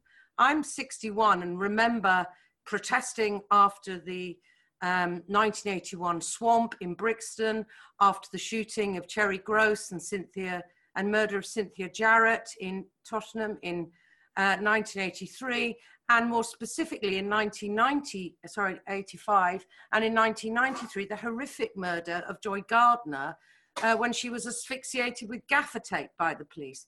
There, we were a tiny minority, black and white. We were thin on the ground. We were, you know, outlawed, and it was very difficult to even hold a meeting. Um, never mind get a trade union or anyone else on your side. Now things are incontrovertibly different. I mean, I don't believe, and few nutters aside, that anybody thinks the murder of George Floyd is okay, any more than anyone in Britain thinks slavery was okay. And letting young people know that there is some sort of continuum or that their lives are as blighted as George Floyd's family has been is an outright lie. And I think we should be very, very honest. I don't see anything progressive in what we've seen in Britain in the last week. I really don't. I don't think we're telling young people the truth about history. We're not informing them of your CLR James or what Martin Luther King, uh, as one of your speakers pointed out, uh, got up to along with white people. We are allowing this to go unchallenged. And it seems to me that it is predominantly a desperate search for an injustice that they haven't actually experienced. And to say they have is a fib. And I meet it all the time with the young people I work with who think they have a lot in common with Meghan Markle, who's experienced this terrible racist Britain. So a princess, you know, has, has had this appalling time. That's what we're talking about a victim culture gone mad. And I really think we should be brutal in your face and risk being called out for it because we will be because you're not allowed to say that kind of thing but otherwise we're doing young people a huge disservice and lying to them Great, thank you, Kerry. I'll come to Noah Keat now, and then I'm going to come back to the panel um, in the order that they spoke. So, Patrick, I'll come to you first after Noah. Uh, Noah, your thoughts, please. Hello there, uh, good evening. i have enjoyed this evening the comparison between the UK and the USA and some of the speakers' discussions. And I wonder whether one of the differences between the countries is that um, America has a sort of more ambivalent or more skeptical approach towards big government. And you see that in their constitution um, with the Second Amendment giving them the right to bear arms. And that that sort of ambivalence or an anathema towards big government is fraying some of the discussion over Black Lives Matter in terms of ideas of, you know, defunding the priests, getting lots of traction in the USA and hardly in the UK so far. Um, secondly, I wonder what the panel thought on the balance between, in terms of tackling racism, the balance between legislative changes and winning over hearts and minds of individuals. Because while social media might be quite effective at showing the toppling of the statue that took place on Sunday, you know, I wonder whether it would get as much attention if there was, you know, a white paper published that was trying to tackle changes. And as that went through select committee hearings, I unfortunately don't think that will receive as much attention as the immediacy of a protest. Um, and finally, I'm going to sort of present a bit more of a positive attitude towards a protest? Couldn't we see them as sort of a celebration of free will and the idea that those protesting are simply against determinism and the, the idea that your background shouldn't shape how successful you are or aren't in life? Uh, thank you very much. Thank you, Noah. Right, Patrick, I'll come to you and really um, just very brief, sort of one point from each of you now on the panel because I want to get through the um, the list. So, Patrick, far away. Okay. Uh, well, it's it's been a good debate, and I think what Claire said um, that it's important to have debate. But the problem in this country, we don't have a debate. We give the impression that we're a democratic country and there's free debate. And often people say, uh, if you talk about racism, we can't talk about racism. If you talk about racism, then then you're just being politically correct. And the problem we need, you know, we've had one of the problems with this country is this country built its wealth on slavery. My ancestors and many ancestors on this chat were, you know, that what was built on the slave trade. And this country has never ever spoken in an open way about it. At least in America, they've talked about it and they might disagree, but at least have a conversation. And this is important. We give this pristine image of Britain, it's cross between EastEnders and Brideshead Revisited, where we have this beautiful Britain of like TV programs like I'm the Midwife or or and and, and gives this impression that there's no racism in Britain or it's not on the same level. Remember, Britain controlled three quarters of the world and exported racism to places like America. America was built on racism, a violent history. First getting rid of the First Nation people, then the Africans were brought over. That's the history of, of America. But Britain's got similar history as well. And one of the key issues is we're not being upfront, we're not upfront about it. We don't talk about it. We give this impression that we're, we're very genteel. But if all the plantations were in the were in Britain, in the West Country, we would know the true history. And it's a violent history, a, a history that we don't want to talk about. So this is quite important. And I think what's happened with the Black Lives Matter movement, and it is a movement, and there's different aspects of that movement. Some aspects of the movement focus on climate change, some talk about uh, police brutality, but it's a wake-up call for this country. And Martin Luther King has been cited quite a few times. And remember, in the last part of his life, his young life, by the way, he realized that race, race wasn't enough. It was race and class and imperialism. And that's maybe one of the reasons why he got assassinated, because he started to put the, the picture together around the political context of capitalism and racism combined, which I think is important. Race on its own is not sufficient. It's about the class system and the political system. And we have a meritocracy in Britain. So we have the likes of Boris Johnson condoning what happened in Bristol and talking about I'm listening, yet thousands of people from BME communities are dying of coronavirus and, there's, and the government has no plans, they don't care, there's no initiative, and when they decide to do something, it's half-baked. Mm-hmm. That's why people are angry and are taking to the streets. All right, brilliant. Thank you, Patrick. Um, and thanks for agreeing to be brief because we've got a lot to get through. So, uh, yeah. Inaya, floor is yours now. I think that one, one of the reasons why a lot of what is going on does feel somewhat directionless is because um, I think, again, it, it's not recognizing that Britain today is a fundamentally different place. And as much as I recognize and, and deep, deeply appreciate and want to understand these complexities of history, um, whether people like it or not, we can't change the past. And what I'd really like to see is a more positive, kind of future oriented vision of what kind of society or, or, what kind of specific things people would like to change. Because um, in reality, um, for the past year, I have actually seen um, a, a, negative um, backwards turn in relation to race relations in this country, and not for the reasons that are being described in terms of Britain all of a sudden becoming an incredibly racist country, but because I've had um, you know, seen a rise in kind of white identity politics, people saying it's okay to be white in reaction because there've been um, this kind of over obsession with dividing people by race and not seeing people as individuals. And I've had, um, you know, people messaging me, um, um, you know, white people messaging me saying, oh, you know, what can I do to help you and things like that. And, and some of it is, you know, genuinely sincere and wanting to help, but it's this kind of um, response to what I've seen is the kind of identity politics movement, which refuses to recognize recognize people as individuals. And I think it is taking um, a, a, genuine step back. And I think we really, really need to call it out. It would be wrong to assume that all things that are being done or claimed to be done in the name of anti racism or kind of um, progressive politics is inherently going to produce something automatically positive. And, and I think we have to be honest in calling that out. Um, we have a very suffocating climate right now when it comes to free speech and thought. That, um, for me, in and of itself, is an example of how, um, you know, that's a context that doesn't doesn't always necessarily produce the most kind of positive outcomes. A lot of what has been described to me, um, uh, you know, as systemic racism and things like that, you know, from my perspective, have, have are actually issues related to um, inequality more broadly, affecting people from across races. And we've seen the kind of stagnant wages, living standards, and, and the kind of material lives of young people not being improved um, in the promise that has been um, said to them. So I think that there is a just a mix of things that are being um, um, homogenized into this one narrative about racism, which I think, again, as I've already said, is doing a huge disservice. Now, in terms of, um, you know, it, it's up to the leadership to kind of respond to um, what is what has emerged. I, I, think that that's very true. We do have a vacuum of leadership in this country, and it does feel like um, um, you know people, particularly in the establishment, are on the back foot when it comes to these subjects, or even pandering um, to what I think is in some ways the lowest common denominator of it. You know, you saw police officers saying that they didn't really want to step in mm. when things are at, when criminal damage is being enacted.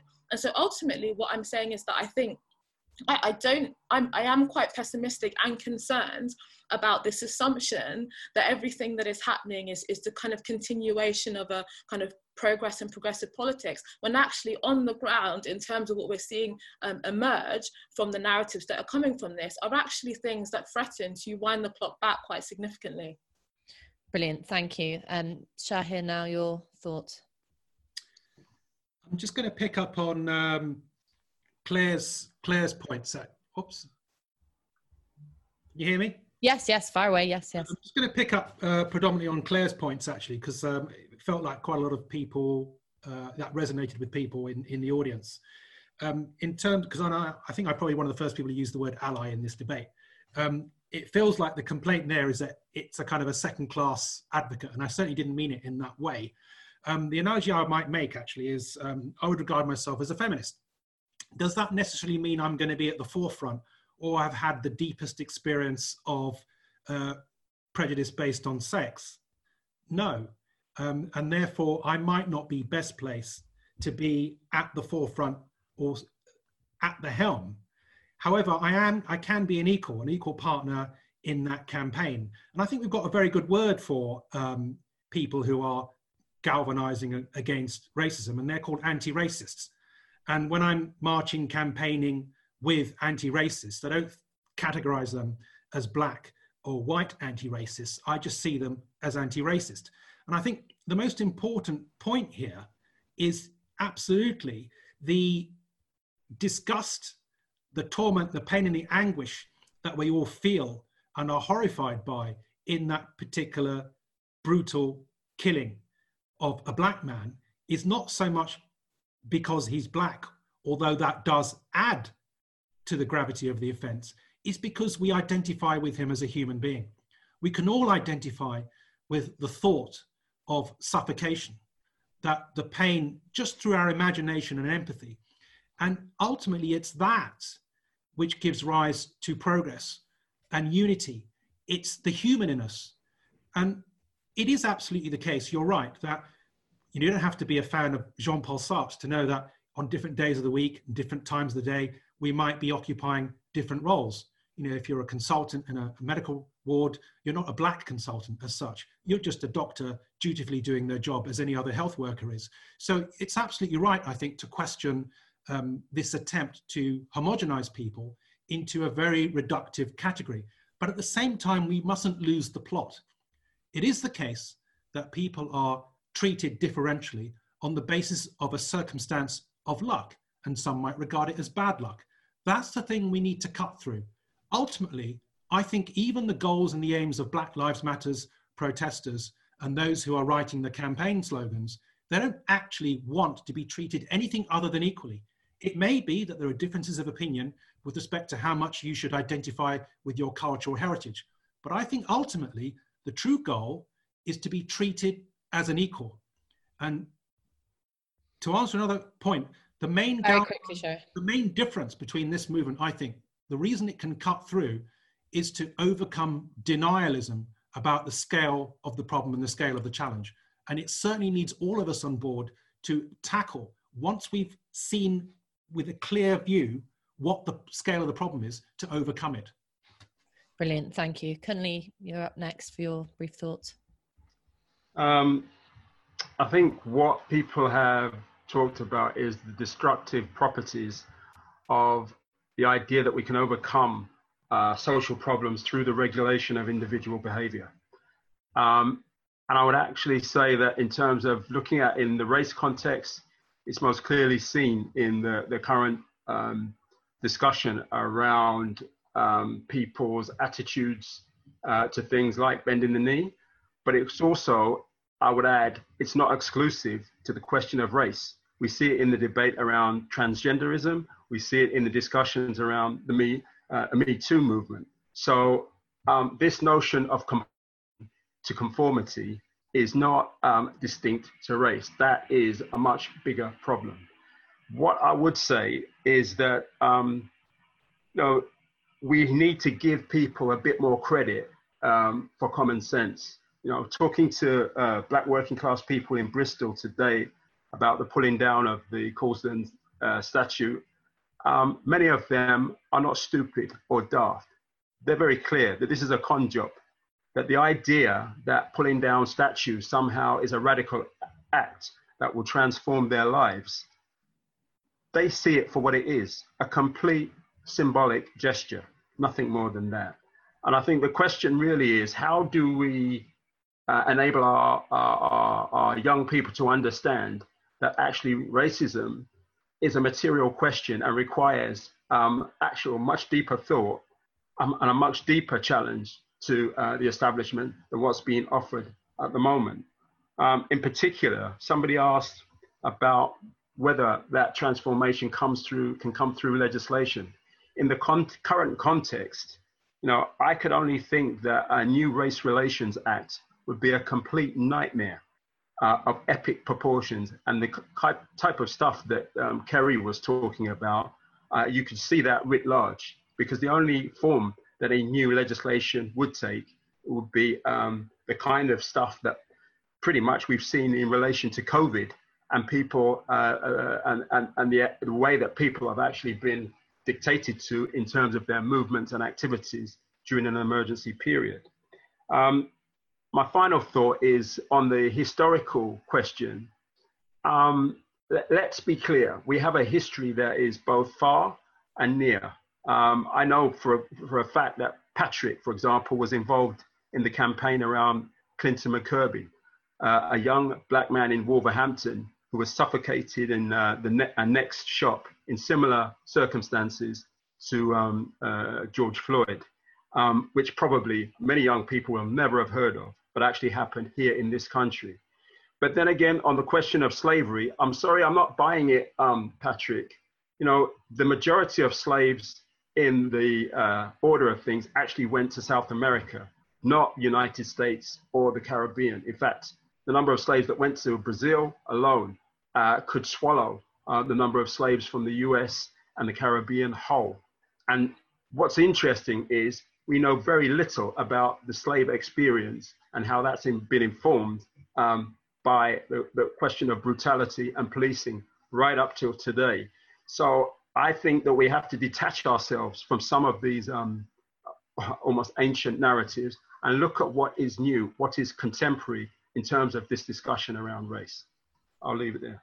Thank you, Kunle. And uh, Cheryl, your thoughts, please. Um, so I'm, I'm really interested in these definitions of um, racism. What is racism? What is anti-racism? Um, coming up, and um, and I think that uh, what Kerry was describing about was re- is really about a change in attitudes. And I think um, across in both America and um, Britain, there has been a real liberalisation of attitudes towards um, it, about race. So um, people are much more relaxed about the whole thing, right? But that doesn't mean to say that. Um, uh, I mean, there is there's a decline in prejudice. There's a there's a decline in kind of racist attitudes, but that doesn't mean to say that um, systemic racism, which seems to be kind of poo-pooed at the moment, doesn't exist still. Um, so historically, what the way I think about it is that um, you know when Martin Luther King left the South after he'd got the Civil Rights Act passed, so all the uh, the segregation, the disenfranchisement in the South had been removed, and you know he was very victorious after 1965. He went to um, he went to the North, he went to Chicago, and he tried to um, start up an open house. He called for open housing, an open housing program, and um, and he came up with he was very surprised to come up he thought this was just going to be like the south you know we'll kind of do our non-violent protests and we'll show that this can all be broken down but there were vested interests that in the mortgage companies in the city government even in the federal government programs in homeowners you know in so many different areas that it was going to take a lot more in order to break down racial segregation in Chicago than it was to do that in Mississippi. Um, and so I think the northern problem in the states was in the urban cities, and then you know then the riots kind of broke out because uh, because they after Martin Luther King was shot because there was so much anger about that and the, the kind of the refusal of um, Americans to be able to uh, confront deeper systemic problems of race. Um, so that's the problem of racism, which continues, and segregation and urban poverty, and all of the things that African Americans are suffering from, including mass incarceration, um, which really need to be confronted and dealt with. But I think that um, uh, the anti-racism of today is actually working to avoid confronting those things, right? So they're focusing on statues, they're focusing on cultural representations, they're focusing on getting a few kind of um, tokenistic um, people into high places or whatever. They're not dealing with the, the mass poverty, the, the uh, unemployment, the, the incarceration, and the, the racial segregation, which is huge in the States. And I'm not saying Britain is like that at all, because it isn't. Um, mm-hmm. The, the US has a, a particular problem. But what the, I want to say that anti-racism today is, is taken a form which is um, really about consolidating the moral authority of this kind of soft power cultural elites. And it is not about actually tackling racism that really does exist. Brilliant. Thank you, Cheryl. Now, um, we were meant to be ending there, and that's what I told the speakers that we'd be ending at eight thirty. But I want to run on um, until nine o'clock because there's a huge amount of people still with their hands up. But speakers, if you have to leave, I know that some of you, Chai, have been teaching um, all day then then that's fine just let me know but if you if you can stay on that would be brilliant because i'd like to come back to you after i've taken um, as many of these people with their hands up um, so just flag it to me on the chat if you have to go and that's absolutely fine because i've run on um, so let's take these comments now please make them brief and I will, I will just cut you off if you start doing a speech because uh, we need to get through them but one thing i'd like to see perhaps raised in this debate just from my two cents is that patrick and others have raised the issue of class and there's been a lot of um, there's been a lot of dead black leaders um, raised in the discussion, Martin Luther King and others. What about someone like Fred Hampton? You know, what about the idea of this turning into uh, being broadened out into something that resembles a discussion about class politics? uh, in America as well as the UK. I mean, that's one of the things that that those protests had going for them was that you know I, I'm not very good at judging crowds, but I'd take a guess to say that they weren't stereotypical in terms of being dominated by university educated to you know your stereotypical middle class kids. So does class play a role here, or is that kind of again harking back through history at things that have already been decided and failed? Um, Kimberly, I'm going to come to you first. So over to you. Uh, so first of all, I'm 30, 34. Um, I have three children, um, two teenage, two teenagers, and I was born here. My parents are Jamaican. Um, so first of all, I'm, I'm, surprised at the amount of white people on this Zoom on this Zoom call. I'm going to be really honest with you. I was shocked when I logged on. Um, so that's really interesting for me because it gives me a sense of so white people do actually have an interest in this subject and they do possibly want to see a change. For me, I've experienced racism from the day dot, from school, right now with my children in school, I've seen it. It's a real lived experience for me. So the issue here is sometimes when I hear um, white people talk about racism, I feel like they don't understand. If I cut my hand, you can empathize with me because you see the blood, so you can empathize. But the pain, I feel it because it's my hand that was cut. So what I trying to, what I want to sort of highlight here is, is when we say to to white people, you don't fully understand. It's not because we're discrediting your your view but what we're trying to say to you is you don't feel that same pain. When you walk in a shop, it's that unspoken racism. You can't put your finger on it, but that feeling is there. When your son goes to school and he's been treated unfairly because of the color of his skin, you can't prove it, but it's embedded in the educational system. So what I'm trying to highlight is to dismiss history is is is is is, is very um it's not it's not it's not tackling the problem because we're here today in 2020 because of history. So if you dismiss history, you're not um, understanding why we are here today. So for me, um, I think that history needs to be looked into. I think there needs to be more conversations like this because there's a lot of misconceptions and misunderstandings. We need to have more conversations and have real change. I think that when we have black movements, we need to include white people in the movements because we need both narratives. But I believe that but white people just kind of need to understand the pain that is behind this. It's been going on all my life. I'm 34 and Mm. I'm by the time I die, it's still not going to be fully changed.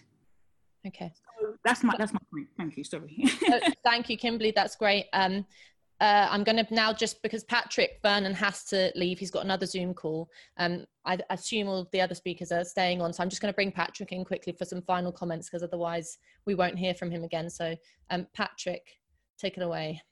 Yeah, just want to uh, thank the organisers for organising this debate. Uh, I've been on lots of Zoom calls over the last few weeks and and looking at a whole range of issues connected with mental health, coronavirus, black identity, stuff like that. And I think we need to have more Zoom calls where a lot of people, and I know not everyone agrees with my viewpoints, but the whole idea is to, it's about the battle of ideas. It's about a dialogue and engagement, and we don't have enough of this um, engagement. And if we have more of it, then I think people might understand and appreciate more about the black lived experience. We have 400 years of oppression, but white people, I'm, tell, I'm telling you, you don't understand it. You might think you do. You might give the impression that you might see symptom, um, superficial aspects of that, but you don't understand it. Um, you know, and and the reason why you don't understand it, as as in the seminal book written by Paul Gilroy, uh, "There Ain't No Black in the Union Jack." I check. Uh, can I recommend anyone to read that? Um, um, and the reason why he wrote that book, and the reason why I use that expression, uh, is because actually black people have made the Union Jack through blood, sweat, and tears of 400 years. I have to keep on emphasizing that, you know, because people always say, um, "What's this? What's this history got to do with it?" We're in 2020. Why are you harping about the past? But this country spends more of its time talking about the past. When we talk, when we start to talk about articulate our past, we are shut down and, and completely um, ignored. And and one of the key um, fault lines in history and fault lines in race in Britain is a lot of white people don't talk, want to talk about issue around race because they feel uncomfortable. And so therefore we have to need to have more spaces like this to talk about this issue. But when someone, a black person talks about their lived experience of, of race and discrimination, take it seriously. Don't just poo-poo it and ignore it.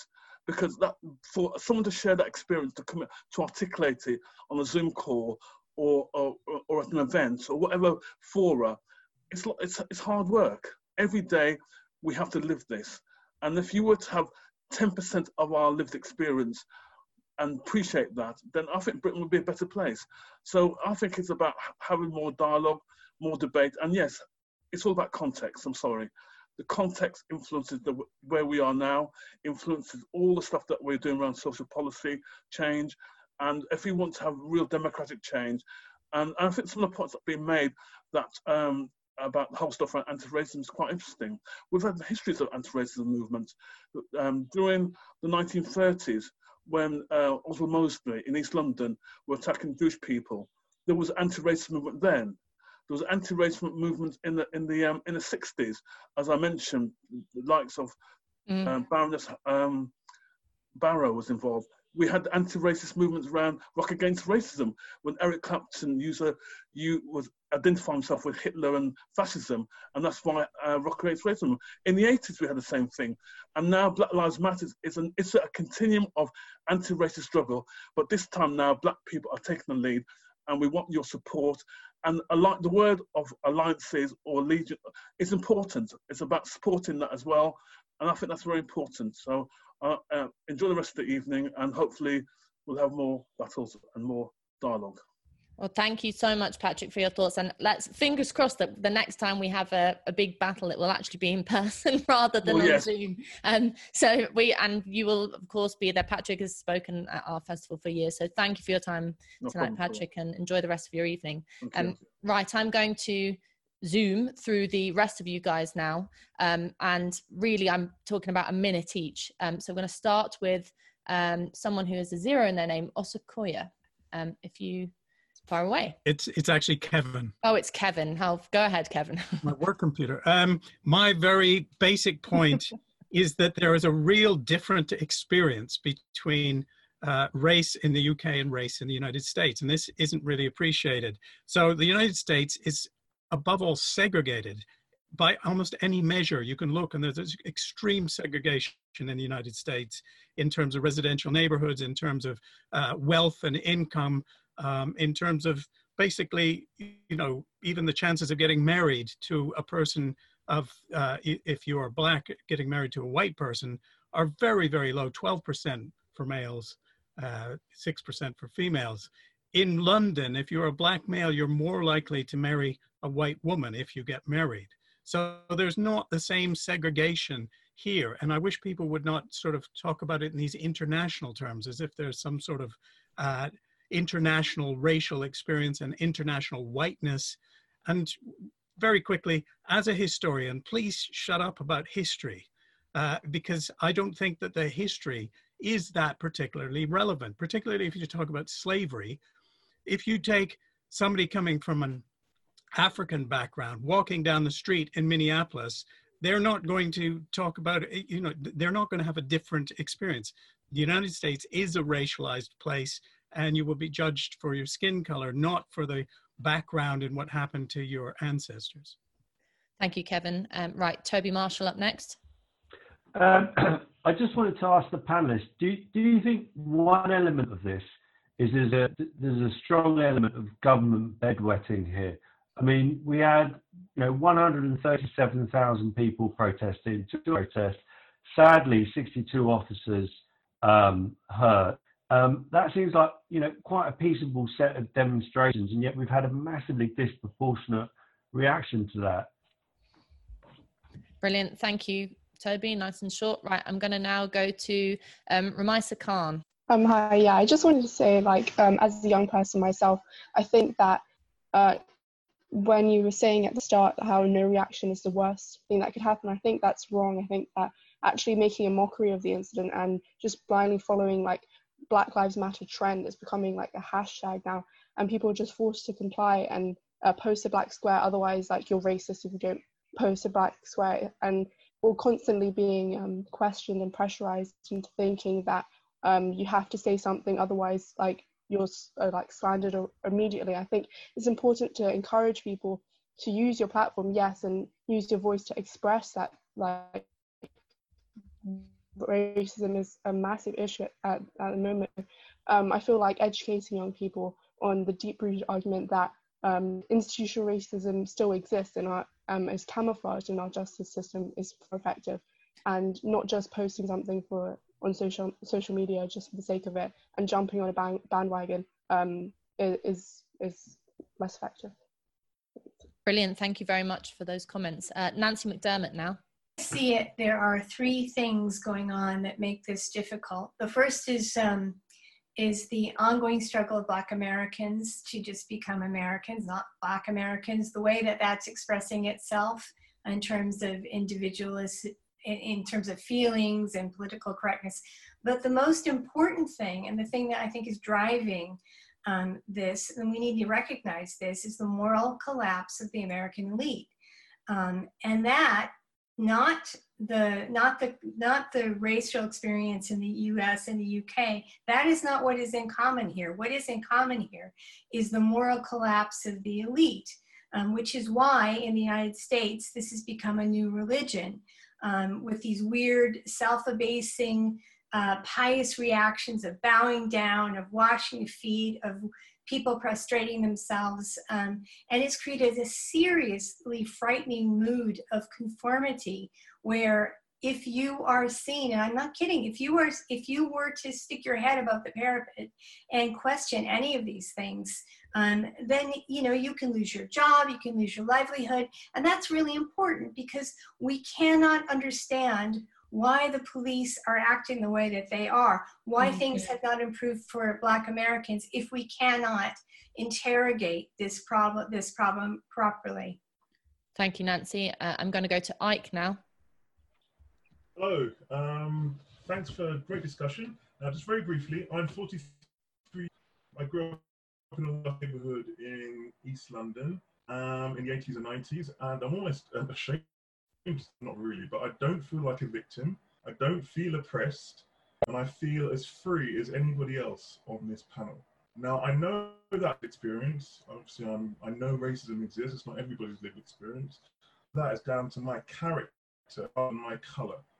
Now, my question for the panel is, what can black people do as individuals, or as I hate, I hate this word, but I say it, or as a community to empower ourselves and take responsibility for our own actions and futures rather than waiting for an allegedly oppressive external white establishment to do it for us.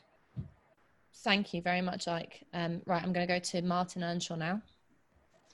Oh, hi. Um, yeah, just a, a, couple of quick questions. I'll, I'll, just try try one, which is to do with. I'm just wondering, first of all, why is it that the um, debate over here has been so informed by the American experience? It seems that the whole discussion about race has been wholesale imported from um, America. For example, hardly anybody talked about slavery 20 years, years ago, where I studied um, racism at college, it was addressed purely to British problems. Um, so, I mean, and also you've got the Confederate statues debate being discussed, transposed into a statues debate over here. You've had protests saying, saying that people are being killed by the police, which, which factually isn't true over here. And so it does seem that although somebody said that um, there weren't many mid middle class students marching, it's mostly a working class class um, um, crowd. It does seem that a lot of black people have still mm. Internalized this university American derived discourse. Just wondering why people on the panel think that is. Brilliant. Thank you, Martin. Uh, now I will go to Jackie. Hi, my name is Jackie. I'm 46 years old and um, I have Jamaican parents and I was born in this country, but I actually grew up in the United States. So I have a kind of unique vantage point of being able to understand kind of the, the Black experience on both sides. And I wanted to kind of comment to the, the gentleman who spoke before the last one. I apologies, I don't remember his name. But he asked a very good question about what Black people can do within their communities to help themselves. I'm not sure that that's something that even can be addressed fully here because I think that's an incredibly loaded question. Um, I think that I want to respond to that quickly by saying two things. Firstly, I'll do I'll go as quickly as I can. Firstly, I just want to say that I personally believe that the response to what's happening in terms of um, this explosion of awareness about racism, what Black people really need to be doing is firstly examining ourselves about how we can heal and address the issues that we have faced systematically over the years amongst ourselves. I don't think that the answer is predominantly having a conversation with white people. I think the information, because of the internet and because of um, you know the smallness of the world now through social media and access to information is so much wider now than ever before. When I grew up in America, they the educational system was very selective about what we learned, and it very deliberately now that I understand in retrospect, whitewash certain aspects of education. So there's so much about uh, Black history and the, the contribution of Black people to history overall that was excised from education. Now we can access that, right? So, and this information is accessible to everybody. So I don't think it's really about um, excessive debate with white people. I think white people should get access to information and learn. There's so much there to learn about what it is to be Black and the experience of Black on being Black on both sides of the Atlantic. But I do think the gentleman also raised a very fair point earlier about work we have to do within us. If indeed we have been systematically oppressed, if indeed that we have, he says, he referred to it as alleged oppression. I don't personally feel oppressed as a person because I refuse to be shackled in that lies. Mm. However, that oppression exists whether I feel it or want to acknowledge it or not, because there are too, too much statistical evidence that indicates that it does. However, it's about an individual mindset at the end of the day. And I think Black people. We have to educate ourselves on our history. We have to educate ourselves on what we can do to fix ourselves. Mm. And I mm. just want to address the issue of. I'm um, afraid. Um, I'm sorry. I'm going to have to cut you off there. In the fairness no of worries. I've said what I've said what I mostly want to say anyway. Perfect. So thank you. Thank, thank you. you. That's great. Sorry to be rude and cut you no off. Worries, no I'm worries. going to take two more. First of all, Alan Miller, and then one more, and then I'm coming back to the panel. So, Alan. Thank you. Um, yeah, well, I think the impulse to actually go and do something is can be a very positive one, and the fact that so many people were outraged, I would say, is a positive thing. And the fact that that actually change only ever happens really when ordinary people go out and impose it. But what kind of change is it, and what ideas inform that? And I think that there's a big problem and challenge right now that if you think, if we believe that um, everyone is a certain way because of their pigmentation, then your belief in freedom and the potential for solidarity and certain interests get pushed to one side. And what you end up doing is having a situation where if you can't build true solidarity and unity and convince the majority of people in society, which is how our freedom works and how democracy and the, the, the, a universal sense of justice can prevail, then we've got a real problem. I actually think it's possible to win over people to ideas, to convince them out of bad ideas. But to do that, you need to debate with one another. And I'm very concerned at the moment that many people are scared to say certain things.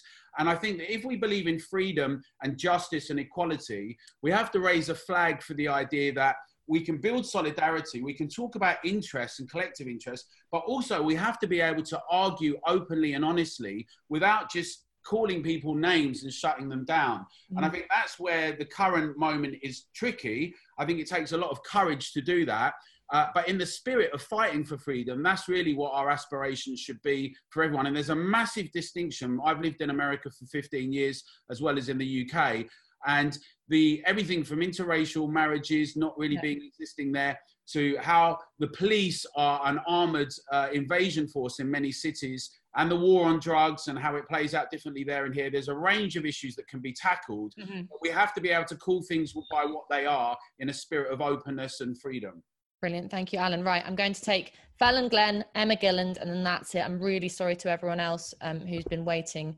Um, so, Fallon. So, there's been lots of talk about why we haven't seen much progress. And I think if you want identity politics, identity politics is what you're going to get. So, just picking up on people talking about all lives matter, I think that we are seeing a lot of people having a very emotional knee jerk reaction to Black Lives Matter. And that's because for many people, this narrative that we're being forced to um, believe just doesn't ring true to us. We see that ethnic minorities in Britain and the States, but we're talking about Britain, so for our context, they can get ahead, they can. Uh, occupy spaces in government, they can occupy spaces in media, they can occupy spaces in film, they can do well. And actually, we're seeing a decline in um, the widening gap of poverty for white people. We're seeing a decline in the educational attainment of white working class boys. We're seeing more people, more white people dying in police custody than black people. I'm not saying this to center white people in the argument, but this is going to breed resentment. And I think I've heard people tonight reference CLR James. I've heard people tonight reference um,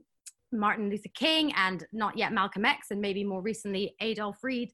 Ultimately, the rights of poor black people and the rights of poor white people look exactly the same in the only place that it matters, and that is the ballot box. So why are we continually continuously hell bent on dividing two groups that are natural allies? The only way we are going to fix this, it's not from a few middle class white people piggybacking onto a movement because it's fashionable because if they don't piggyback onto that movement they're going to lose business. That's not brave. What mm. we need to be doing is uniting people who are oppressed not dividing them. It's the only way we'll see change. I want to know what the panel thinks about that. Thank you Fallon and emma. Yeah so basically i think that i know patrick's not here right now but he had he seemed to focus a lot on the history of like the black slavery in America, and I think that although it is a very important thing to understand that we need to uh, that the focus on these separate issues with the white privilege and how there was another comment about how white people can't feel the pain, and I think that is true, and like I know that that is true, but I think that this is actually quite a negative focus because we should be focusing more on what has been done in the past by black and white activists together to make the changes that have been made and focus more on the common culture because I think in the end this is going to be what is effective in bringing it together. Otherwise we're just going to keep almost putting people against each other. Yeah i think isn't that more effective to work together to change it and focus on the change that's been made together Brilliant. Thank you, Emma, very much. And thanks to everyone. And massive apologies for people who haven't been taken. I just have to stop, otherwise, it could go on all night. Um, so I'm going to now come back to the panel for really brief comments. Um, Shahrar, I'll start off with you. Look, I mean, there's been a lot of uh, interesting um, debate, discussion, and in the chat as well. The one I'd like to pick up on really is the level of oppression, which I think must not go understated that BME people as a class, irrespective of the fact whether they want to see themselves that way, face continually. And I think one of the great um, themes, topics in the chat is to do with empathy. And uh, what would be good to reflect on is really the extent to which somebody who isn't a member of that class because they don't have that characteristic by accident can actually experience, live, and empathize with that oppression to the extent required to be able to campaign against it. I believe they can. They don't have to have that characteristic, just as I don't have to be a woman to be a feminist. However, it's also the case that we mustn't throw the baby out with the bathwater, so to speak. It is the case that that ex lived experience is going to be fundamental to understand the scale of the challenge. And I have to disagree, since Fallon put the challenge out there, I do have to, I don't disagree with everything that you've said, but I think it is a matter of degree um, and the scale of the challenge. I do feel as though, whilst you might feel as though there's not enough room, she's on here. Mm-hmm. whilst you might feel as if there is, the debate is somewhat suffocating uh, for you personally, I do suspect that the scale of the challenge and the scale of the um, discrimination and the lack of opportunity that people have to face daily isn't fully acknowledged and understood by enough people and those people with the power to do something about it. Finally, if I may, when I regularly, and I get accused of sounding like a lawyer when I do this, um, rail against police injustice, whether to myself or others, it's almost not because I can't withstand it. I see myself as somewhat um, integrated, um, intellectual, able to argue my case. But I'm always constantly thinking about those individuals who may be classified like me, who aren't able to argue their case. Whether it's six immigration officers, two police officers, I was assailed by as I was entering the country once from a, um, a train on Waterloo International. They wanted, apparently my British passport wasn't good enough. They wanted to know whether I'd be prepared to sign documentation under the Immigration Act. Would I like to see a copy? Yes. I went through it painstakingly, hour after hour until I won the day because I wasn't going to submit to their arbitrary treatment for what I understood to be simply on the basis of my race. So that is what people are having to contend with. And yes, I think there may be an element in which it's being pushed hard, but that's because there's momentum behind this campaign. And it simply is because we cannot withstand the sight that we could be like that black man even though we're not black. And I think that's the unifying force behind this campaign, which could be transformative. Thank you very much, Shahrar. Now I'll move on to Inaya for her last comments. You know, I want many of the same things that has been described. You know, I, I, I, want progress. I want people's material lives, regardless of their race, to improve. And that's why, you know, a lot of what I have focused on has been kind of more interrogating the ideas behind um, the Black Lives Matter movement and where that is directed at, because I genuinely think that if that is not interrogated and if we do not call it out, regardless of who we are or what our race is, and that um, we have we're in danger of kind of producing something pretty um, negative. What I actually think um, is that many of the issues that have been described um, that are facing uh, disproportionately um, affecting Black people, I do think are you know twofold. I think many of them again are actually things that are affecting people um, poor people regardless of um, their race. And i think that there is you know a, a genuine issue of um, um, a kind of very stagnant economic situation that is being felt by a lot of different people. But also i think um, i think the dominant you know in my opinion and you know we can debate this um, in another time, obviously, but I think the dominant issues that are actually plaguing the, the Black community specifically are actually internal and within the Black community, not necessarily um, predominantly external, I think that there are still a lot of kind of defeatist, um, internalized racism and victim narratives that do genuinely hold people back. And I think a lot of home truths just do need to be spoken about. And I think it's very easy to project an all encompassing narrative externally without deeply looking at um, the issues that are kind of binding people down. And I think, again, this, you know, re- repetition of 400 years of slavery.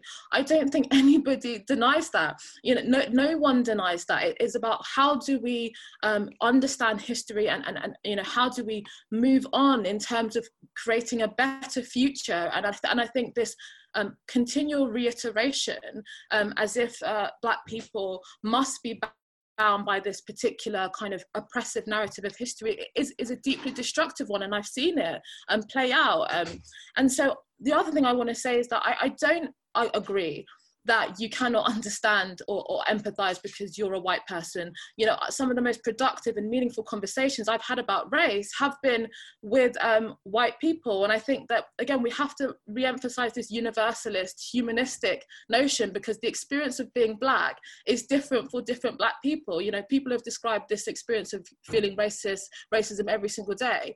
I, that's not what I've experienced you know that people might say well that's my perception is different. Well we've got to we have to look at that.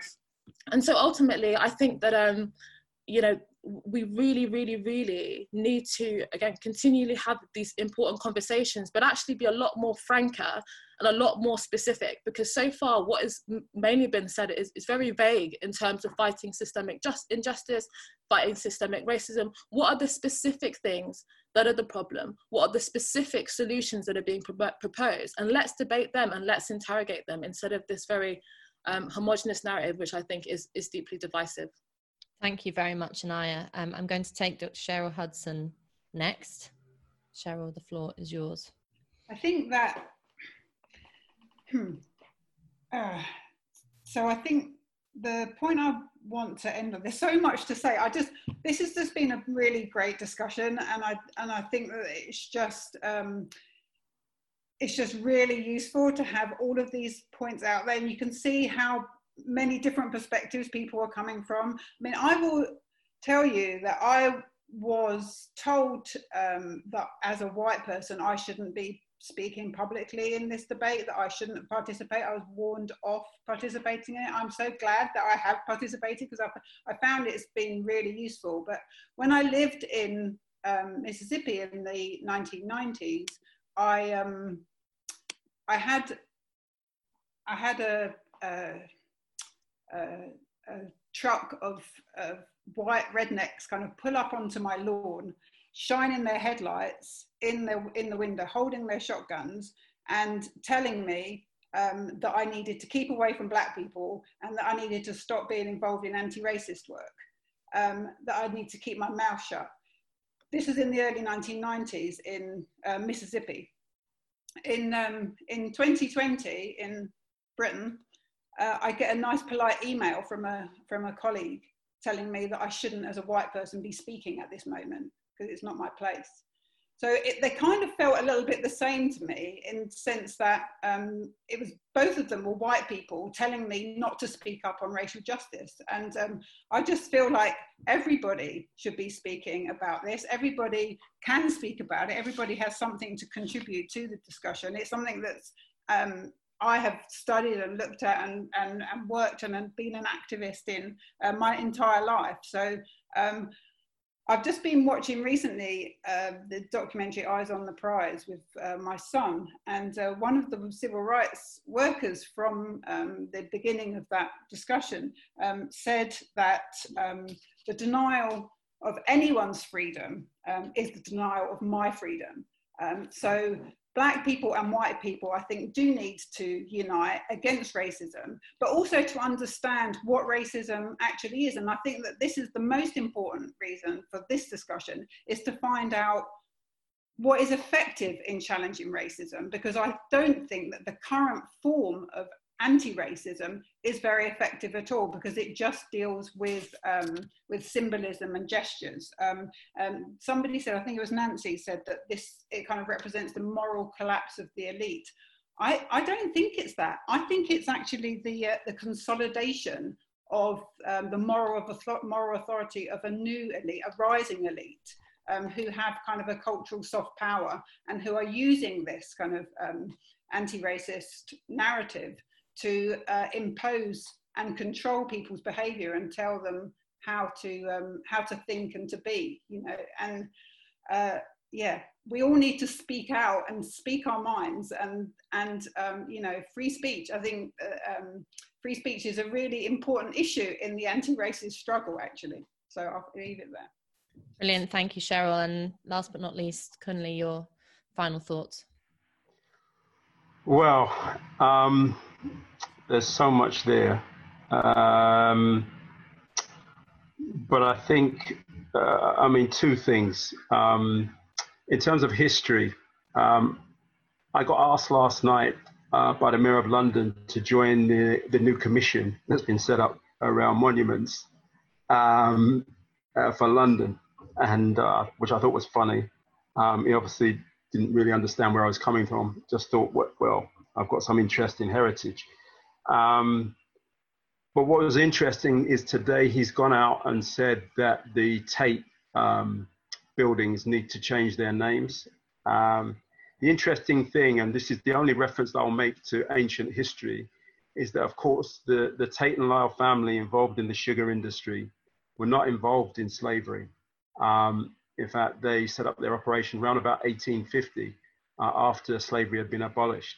But the myth that somehow Tate and Lyle and the Tate family, who donated all these magnificent libraries and buildings uh, to the working class for uh, self improvement, are now uh, villains of the piece, um, shows you that even the mayor of London needs a, a, a political and historical education. And that's all I'll say on that. My final point really is about the question of honesty. I think there's a lot of dishonesty in this discussion about race which has been carried by both the media, in academia, and even to a certain extent by um, a, a, kind of paucity of a, a black political leadership. Um, I say that for two reasons.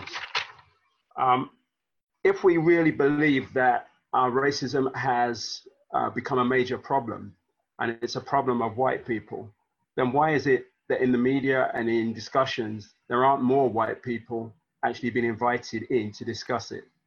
Um, that's the first thing. So that's the first dishonesty.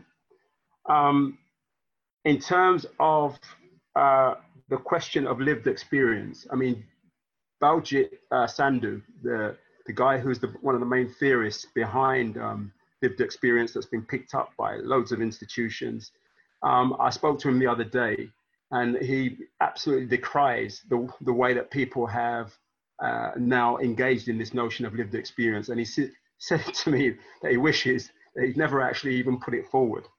But, um, you know, that's for you to go and read up and ponder.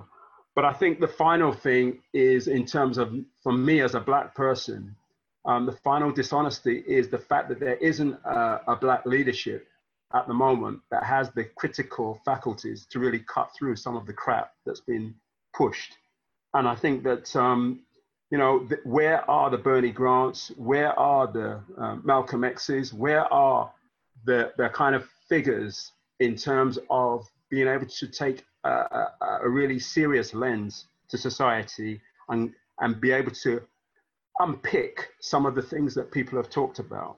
So I, I think my final plea, really, in terms of summing up, really is a plea for honesty and a fearlessness that needs to be had out in terms of um, we need to go where the arguments take us, even if it makes us feel uncomfortable, even if it means that we're unpopular. And I hope that you know some of you um, involved in this discussion tonight will take on board um, some of what's been said and, and go out there and really make that challenge. I'll leave it there. Please thank our speakers. I've unmuted you all. Things should be taken down, but with that, with that um, and for all of your time because I realize that it's now gone well over two hours. But I think, you know, Cheryl mentioned that someone told her not to do this debate. Um, we'd be lying if we if we said we weren't, you know, slightly uh, nervous or feeling cautious about this debate because of the um, tensions around it. But my God, I'm glad we did it. And this is what the Academy of Ideas does. We have the difficult debates. We have the ones that people disagree over, and we genuinely pride ourselves in providing a open public forum for us to hash out these kind of ideas. And like I said, uh, it, it doesn't work without you in the audience giving your comments, but it also doesn't work in this period without your support, financial support, if you can. So please head to www.academyofideas.org.uk forward slash donate. Small or big, you know, whatever, it really helps us to keep this going. I, you know, we were not going to solve this debate in two hours or seven hours. Um, it continues. And so I urge you to check out the website academyofideas.org.uk and just find out what other debates we've got on. We've got one coming up on the NHS in relation to coronavirus. Coronavirus, remember that, you know, pandemic happening. There's so much going on in politics right now. Um, and we've got a wide spread of events, book clubs, salons, regional salons, um, a, forum this week on the economy, on oil, you know, lots of different issues. They're all free to attend, and we would really love as many of you to be there as possible. The, you know, we want to get back to those physical events um, where we can, you know, safely safely brush up against each other in, in, terms of the debate but also this period of time in the land of zoom means that we can all get together internationally and across the uk so let's make the most of it join up sign our newsletter sign up to our newsletter and if you can make a donation. So thank you to everyone. Thank you to the speakers patrick shah inaya cheryl kunle um, you really gave some enlightening introductions and comments throughout that to help us. And thank you to the audience for being so honest as kunle says actually. Um, this is going to be recorded. Please when it goes up on social media share it around with your friends. Perhaps you can kick off another two hour discussion if you like about it. But let's keep talking about this stay in touch with us and I'm sure you'll hear from us again soon. So I'm going to um, leave this open um, for uh, until about half past nine in case anyone would like to chat or continue the conversation more. But thank you from me, everyone, and good night. Before you go, I'd like to ask you to think about making a donation to the Academy of Ideas. We've not been furloughed and we haven't stopped. In fact, with salons and forums and public meetings online, we're busier than ever and delighted to be. But the current lockdown has almost completely stopped our income. So if you're a fan of what we do, we're counting on your support.